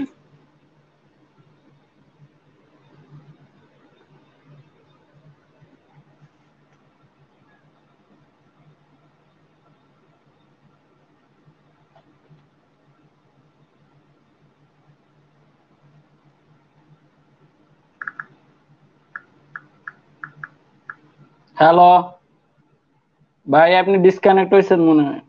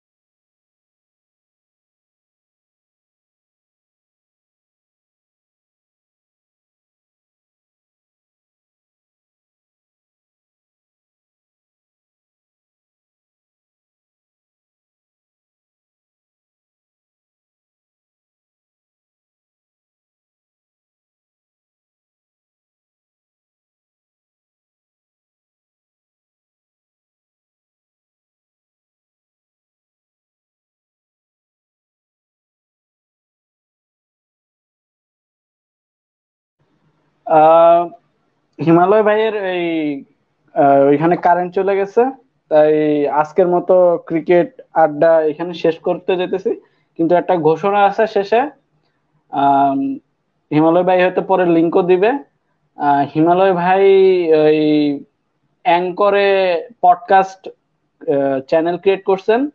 Human lab seven seven seven with Himalay এই নামে দুইটা পডকাস্ট চালু হয়ে গেছে, যেগুলা কিনা ওই দুই হাজার উনিশ সাল থেকে দুই একুশের এই আগস্ট পর্যন্ত যে পডকাস্টগুলো হয়েছে মানে আলোচনা করছেন উনি ফেসবুক লাইভ বা আরেকটা ইউটিউব চ্যানেলের জন্য করছেন, সেগুলো দুইটা পডকাস্ট শো হিসেবে আসতেছে, সেটা হলো একটা হলো সোশ্যাল ড্রপ আউট যেটাতে কেবলমাত্র তিনি তার চিন্তা ভাবনা শেয়ার করছেন, আরেকটাতে, আরেকটা হলো এটার নাম ওইখানে কারেন্ট চলে গেছে? আরেকটা হলো চিন্তা এক্সপ্রেস যেখানে এফআর কনসালটেন্সি নামে একটা ইউটিউব চ্যানেল ছিল সেখানে কিছু আলোচনা করছিলেন এবং করোনার সময়ে বিভিন্ন আলোচনা করছিলেন। ঝঙ্কার মাহবুব ভাই তারপর আশিফ ইন্তাজ রবি রিদান হোসেন অক্ষর সাফির আবদুল্লাহ তারপর ইশতিয়াক আহমেদ এনাদের সাথে আরও যেসব রিসেন্টলিও কিছু দেখছেন আপনারা তো ক্রিকেট আড্ডাও আছে কিছু। তো প্রত্যেক বুধবারে রাত একটা আর সকাল একটার সময় পাবলিশ হবে। অলরেডি দুইটা পাবলিশ হওয়া আছে, সেটা হলো সোশ্যাল ড্রপ আউট মতামত বিপর্যয় মতামত বিপর্যয়। আরেকটা আছে হলো সাফির আবদুল্লাহ ভাইয়ের সাথে ব্যর্থতা বিলাস। নেক্সট উইকে আরেকটা আসতেছে, সেটা হলো ওই কিউএনএ করছিলেন দুই বিশ্বকাপের আগে একটা। বিভিন্ন বিষয়ে ক্রিকেটও ছিল আরও অনেক বিষয় ছিল। সুলাইমান সুখনকে নিয়েও কথা ছিল। সেটা আগামী উইকে সোশ্যাল ড্রপ আউটে আসবে। আর আগামী উইকে সম্ভবত সোশ্যাল রিদওয়ান হোসেন অক্ষর ভাই ও ভাই আমি তো আপনার ই করতেছিলাম অ্যাঙ্করের ওই আলোচনা করতেছিলাম। আচ্ছা। জানাই দিয়েন ভাই আপনি না জানাইলে অ্যাঙ্করে কীভাবে ই বিল্ড হবে? অডিয়েন্স বিল্ড ওটা তো তুমি ওটা তো তুমি চালাইতেছো তুমি চালাইতেছো তুমি প্রমোশন চালাবা না ওটা তো আমি চালাই না। আচ্ছা, আপনার আলোচনা আপনার আলোচনা আমি কীভাবে বলি? আপনি যদি না দেন তাহলে তো হিউজ অডিয়েন্স জানবেই না। আপনি অডিয়েন্সকে একটু সাহায্য করবেন না। আচ্ছা করব না। আচ্ছা যে বিষয়ে বলতেছিলাম যে স্ট্র্যাটেজিক্যাল স্ট্র্যাটেজিক্যাল অংশ যেটা সেটা তো আসলে কি? সেখানে দুইটা পার্ট একটা হচ্ছে তোমার টিম ম্যানেজমেন্ট আর একটা হচ্ছে man management human management so এইটার সাথে কি? সেটা থেকে একটা রেজাল্ট বের করে আনা। তো আমার সারা জীবন তো এইগুলা করেই কাটছে। আমি চাকরি করি নাই ব্যবসা করি নাই কিন্তু আমি তো এই যে এত এত কোম্পানি দেশি বিদেশি এত এত কোম্পানি তো এইসব স্ট্র্যাটেজিক্যাল জিনিসপত্র নিয়েই কাজ করি। সো এই ক্ষেত্রে তো আমার হিউজ এক্সপিরিয়েন্স আছে। প্লাস আমি জীবনে এত হাজার হাজার মানুষের ইন্টারভিউ করছি। তাদের মেন্টালিটি ম্যাপিং নিয়ে কাজ করতেছি। সো ক্রিকেটাররা তো আর ভিন গ্রহের কেউ না, এরাও তো মানুষের মধ্যেই পড়ে। এরাও তো একটা পারফর্মিং আর্টের পারফর্মিং আর্টিস্টের হিসেবেই পড়ে। তো সেক্ষেত্রে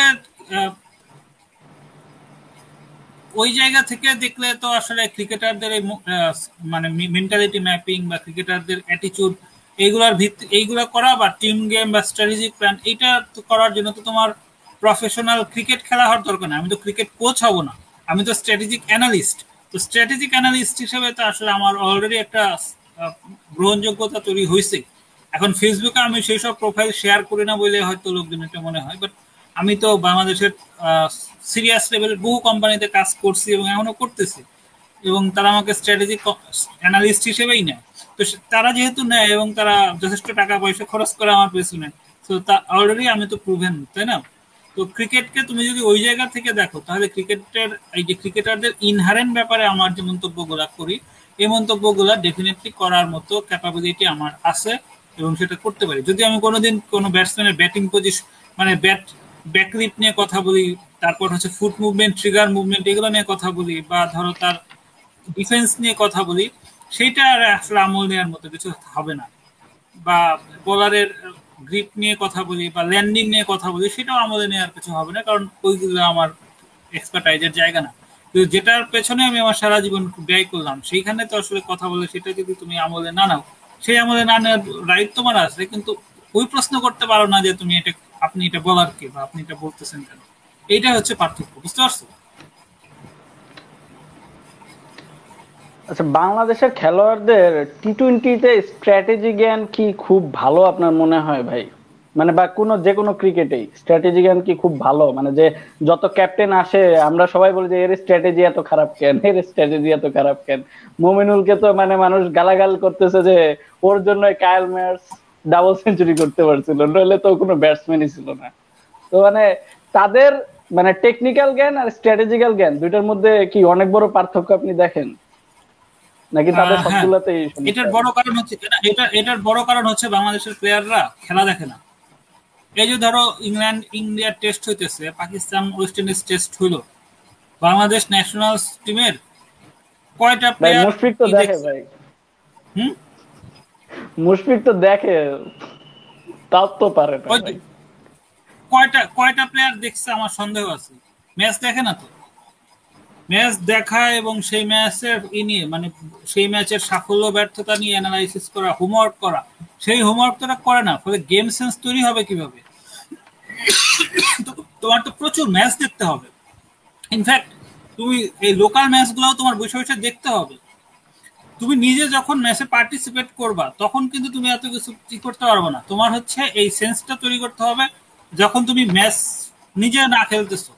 যে কোনো পার্সনের দুইটা এন্টিটি থাকে। একটা হচ্ছে সে পার- পর্যবেক্ষক আর একটা হচ্ছে সে নিজে পার্টিসিপেন্ট তো সে যখন নিজে পার্টিসিপেন্ট থাকে, তখন কিন্তু সে তার ভুল চুকগুলা বা সে তার প্ল্যানগুলো ওইভাবে চিন্তা করতে পারবে না। যখন সে অবজার্ভ করে, তখন কিন্তু তার কাছে পুরো পিকচারটা থাকে। এভাবে যখন সে অনর্গল অনেক কাজ করে ফেলবে, তখন কিন্তু তার মধ্যে ওই সেন্সটা তৈরি হবে। তো বাংলাদেশের প্লেয়াররা স্ট্র্যাটেজিক্যালি এত উইক হওয়ার প্রধান কারণে আসলে খেলা দেখে না। আর দ্বিতীয় কারণ হচ্ছে আমাদের দেশের কোচ যারা, এই কোচরা আসলে খুবই নিম্নমানের চিন্তাধারার এবং এদের খুব, এদের মেধা অবস্থা খুবই খারাপ।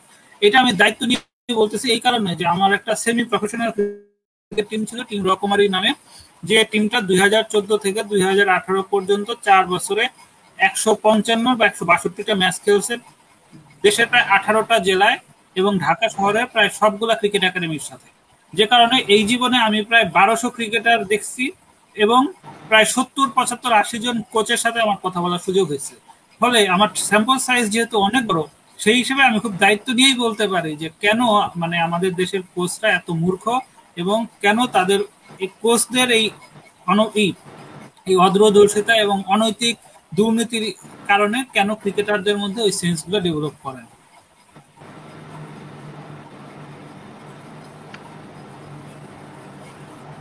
তো ভাই সাকিব কীভাবে ডেভেলপ করল? সেও তো খেলা দেখে না। এইটা এটা একটা ব্যতিক্রম ঘটনা। মানে ধরো সাকিব সাকিব যদি নি- ই করতো নেপালের হয়ে খেলতো বা পাপুয়া নিউগিনির হয়ে খেলতো তাহলেও ও একই টাইপ প্লেয়ারই হতো। ও কিন্তু প্লেয়ার হিসেবে আহামরি কোনো গ্রো করে নাই। দুই হাজার ছয়ে যখন প্রথম ন্যাশনাল টিমে আসলো তখনও ব্যাটিং বা বোলিং যা ছিল এখনও এখনও আসলে তাই আছে। ফলে কি হয়েছে? মানে ও যা স্কিল ছিল সেইটা নিয়েই তো আসছে। গ্রোথ আহামরি কিছু করে নাই। এখন যেটা হয়েছে, বিভিন্ন লিগে খেলার কারণে ওর কিছু এক্সপিরিয়েন্স তৈরি এক্সপিরিয়েন্স জন্ম নিচ্ছে এই এক্সপিরিয়েন্সের কারণে হয়তো কিছুটা সে অ্যাডভান্টেজ পায়। কিন্তু স্কিলের জায়গা থেকে তুমি যদি দেখো, আহামরি কোনো স্কিল তো বাড়ে নাই। অভিষেকের সময় সাকিবের যা ব্যাটিং ছিল, বরং এখন তো ব্যাটিং আরও আগের চেয়ে খারাপ হয়েছে বলে আমি মনে করি। লাস্ট কয়েক বছরে ওই ব্যাটিংটা আরও খারাপ হয়েছে। আগে তো ও কিছু শর্ট টট করতে পারতো। এখন তো ক্রস ব্যাটেড শট ছাড়া কোনো শটই করতে পারে না উইকেট ছাড়া। আচ্ছা। ভাই, এবার আপনি আমারে বোঝান যে একটু রিডান্ডেন্ট রিডান্ডেন্সি হয়ে যেতেছে, কিন্তু মানে এটা আগে বলা উচিত যে মাহমুদুল্লাহ রিয়াদ যদি দলে থাকে, তাহলে আমার হলো বিশ ওভারের এই খেলাটাতে সে কি ধরনের সমস্যাগুলো তৈরি করবে? এমনি তো রান তো করবেই। রান করাও তো একটা ঝামেলা, আবার রান না রান যে করতেছে, এই কারণে যে কি কি ধরনের মানে অন্যরা যে সুযোগ পাইতেছে না বা এইরকম টাইপের যে কি মানে কি কি ধরনের সমস্যা ফিল্ডিং তো আমরা জানি।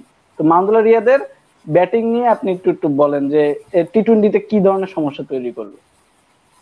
মাহমুদুল্লাহ রিয়াদের মাহমুদুল্লাহ রিয়াদের প্রধান সমস্যা, যে ক্ষতিটা করবে সেটা হচ্ছে যে, এর এর কারণে এ খেলবে কততে? পাঁচে খেলবে। এর কারণে আফিফকে নামতে হবে ছয় বা সাতে।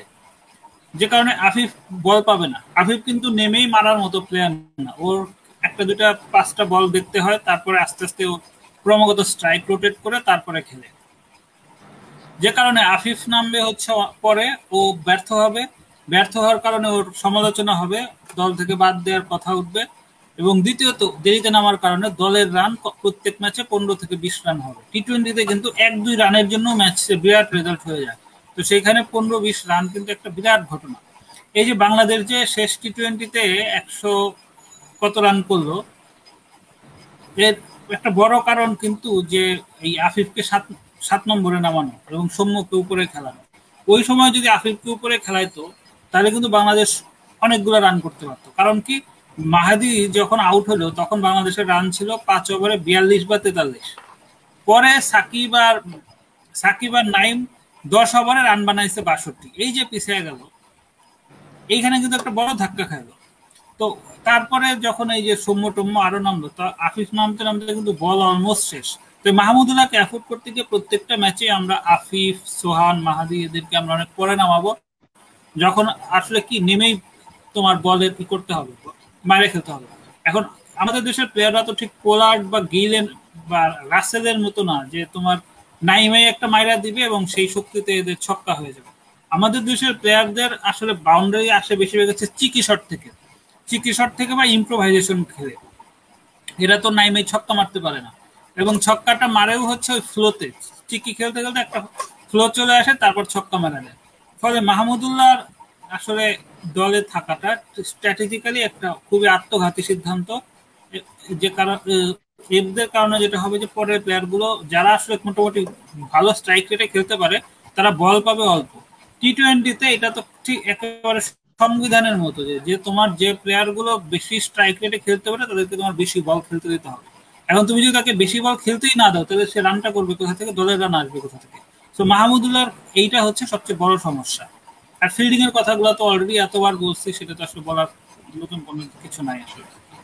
ফলে কি মাহমুদুল্লাহ নিজের পজিশন বাঁচায় রাখার জন্য যারা তার পটেন্সিয়াল থ্রেট হইতে পারে, প্রত্যেককে আন্ডার পারফরমেন্স বানানোর জন্য, সমালোচনা ফেলার জন্য একই কাজগুলো করবে। তামিম যেরকম টপ অর্ডারদের নিয়ে এই পলিটিক্সটা করে, মাহমুদুল্লাহ একই পলিটিক্স করতেছে হচ্ছে মিডল অর্ডারদের নিয়ে। এখন এইটা একটা বড় চ্যালেঞ্জ হয়ে যাচ্ছে যে এদের পারফরমেন্স এই এই রকম একটা প্রতিকূল পরিস্থিতিতে পারফরমেন্স বের করাটা আসলে খুব কঠিন। আমরা যে প্লেয়ারদেরকে ই করি, এই নতুন প্লেয়ারদেরকে যে করি বকাঝকা করি বা এদের এত নিন্দা মন্দ করি, এদের মানসিক অবস্থাটা যদি আসলে আমরা ফিল করতাম, তাহলে বুঝতে পারতাম যে আসলে কতটা প্রেশার নিয়ে এবং কতটা প্রতিকূল পরিস্থিতির মধ্যে দিয়ে খেলতেছে তো এটা আসলে একটা বড় সমস্যা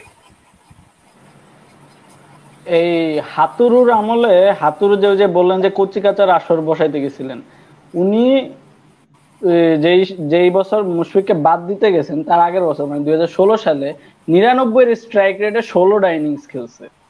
সেই লোককে বাদ দিতে গেছে বলেও মানে মিডিয়া এরকম করতে গেছে। আমার কোয়েশ্চেন হলো হাতুরুর আমলে হাতুরু ইয়ং ক্রিকেটারদের উপরে ই দিত। মানে উপরে খেলার সুযোগ বেশি দিত। বাংলাদেশের না বাংলাদেশের ক্রিকেট অনগ্রসরতার ক্ষেত্রে প্রধান দায়ী হচ্ছে প্রথম আলো এবং এরপরে হচ্ছে বিডি নিউজ টোয়েন্টি ফোর এই দুটা মিডিয়া বাংলাদেশের ক্রিকেটকে যত বিশ্রীভাবে ই করছে মানে বিশ্রীভাবে ফিচার করছে এবং করছে এদের আসলে এদের আসলে পরবর্তী প্রজন্ম যখন এইভাবে মানে এরা তো এই তামিম রিয়াদ এরা তো আর চিরদিন থাকবে না তখন এই মিডিয়াগুলোকে লোকজন যেভাবে গালিগালাজ করবে সেইটা আসলে খুব ভালো ভালো কোনো ব্যাপার হবে না। এরা পাতানো ম্যাচ নিয়ে অনেক রিপোর্ট করছে দুর্নীতি নিয়ে কিন্তু তার মানে তো এটা না যে তুমি তোমার মানে তুমি একটা ভালো কাজ করছ বলে তোমার খারাপ কাজগুলা সেটা দিয়ে নিউট্রালাইজ হয়ে যাচ্ছে।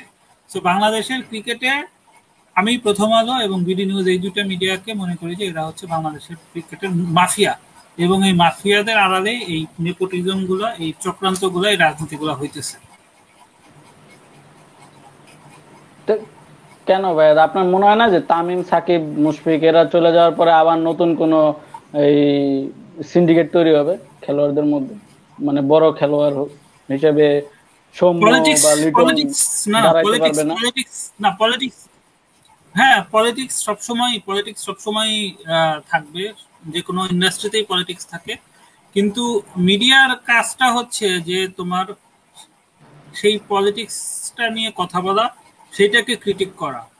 তারকা মিডিয়ার পেছনে আসবে। মিডিয়া কেন তারকার পেছনে ছুটবে? বুঝতে পারছ? এটা হচ্ছে আমাদের ক্ষেত্রে এটাই হচ্ছে সমস্যা। আমাদের মিডিয়া তারকার তোষামদি করে। অথচ হওয়ার কথা উল্টা। তারকা মিডিয়ার তোষামদি করবে। ভাই, আমার একটু ভালো কথা রাখেন। আমার এনে এত সমালোচনা করে না। তা না করে উল্টা এরা তারকার সাথে ছবি তোলা, তারকার সাথে ডিনার করা, তারকার ইন্টারভিউ নেওয়ার জন্য এরা হচ্ছে স্যাবলামি গুলা করে। এটা খুবই আসলে মানে এই যে লোকজন যেভাবে ইভ্যালিতে টাকা ইনভেস্ট করে ডেস্টিনিতে টাকা ইনভেস্ট করে যেরকম নির্বোধের মতো কাজ করে প্রথম আলো বিডি নিউজ এরাও হচ্ছে অলমোস্ট একই ধরনের কাজই করতেছে। এদেরও কোন রকম কোনো নীতি নৈতিকতা নাই শুধুমাত্র ভিউ ভিউ ভিউ বেচার জন্য যেটা দরকার সেটাই করতেছে। এরা রুচি- তৈরি করবে কি ওটা রুচি বিকৃতির কারণ হয়ে উঠতেছে। তো এই আর কি। তো যাই হোক কাউসার অনেক হ্যাঁ হয়ে গেছে বারোটা বেজে গেছে। আজকের মতো শেষ করো। আচ্ছা হ্যাঁ। ভাই তাহলে তোমার সাথে তোমার সাথে অনেক কথা হলো। তুমি আমার হ্যাঁ তুমি আমার এপিসোড টাপ করে দিও। সো আজকের আলোচনা আমরা এখানেই শেষ করতেছি। দীর্ঘ আলোচনা মাঝখানে আমার নেট বিরক্ত করছে বলে এই জন্য আমি যদিও নেট নেটের নেট খারাপ কাজ করছে সেটাতে আসলে আমার কিছু বলার নাই। তারপরে যদি মনে হয় সরি বলা পডকাস্টের লিংকটা দিয়েন শেয়ার করে। হ্যাঁ হ্যাঁ। তারপরে যদি মনে হয় যে সরি বলে আপনারা খুশি হবেন তাহলে সরি বলতেছি নেট ডিস্টার্ব করার জন্য। তো ভবিষ্যতে আবার নিশ্চয়ই এই সামনে চার পাঁচ দিন পরে বাংলাদেশের সিরিজ আছে আশা করি তখন আবার কোনো লাইভ হবে। সো কাউসব তোমার সাথে আবার কথা হবে। আবার ই করো অন্য কোনো টপিকে কথা হবে তোমার সাথে। ঠিক আছে? সবাই ভালো থাকবেন। কথা হবে। ঠিক আছে ভাই।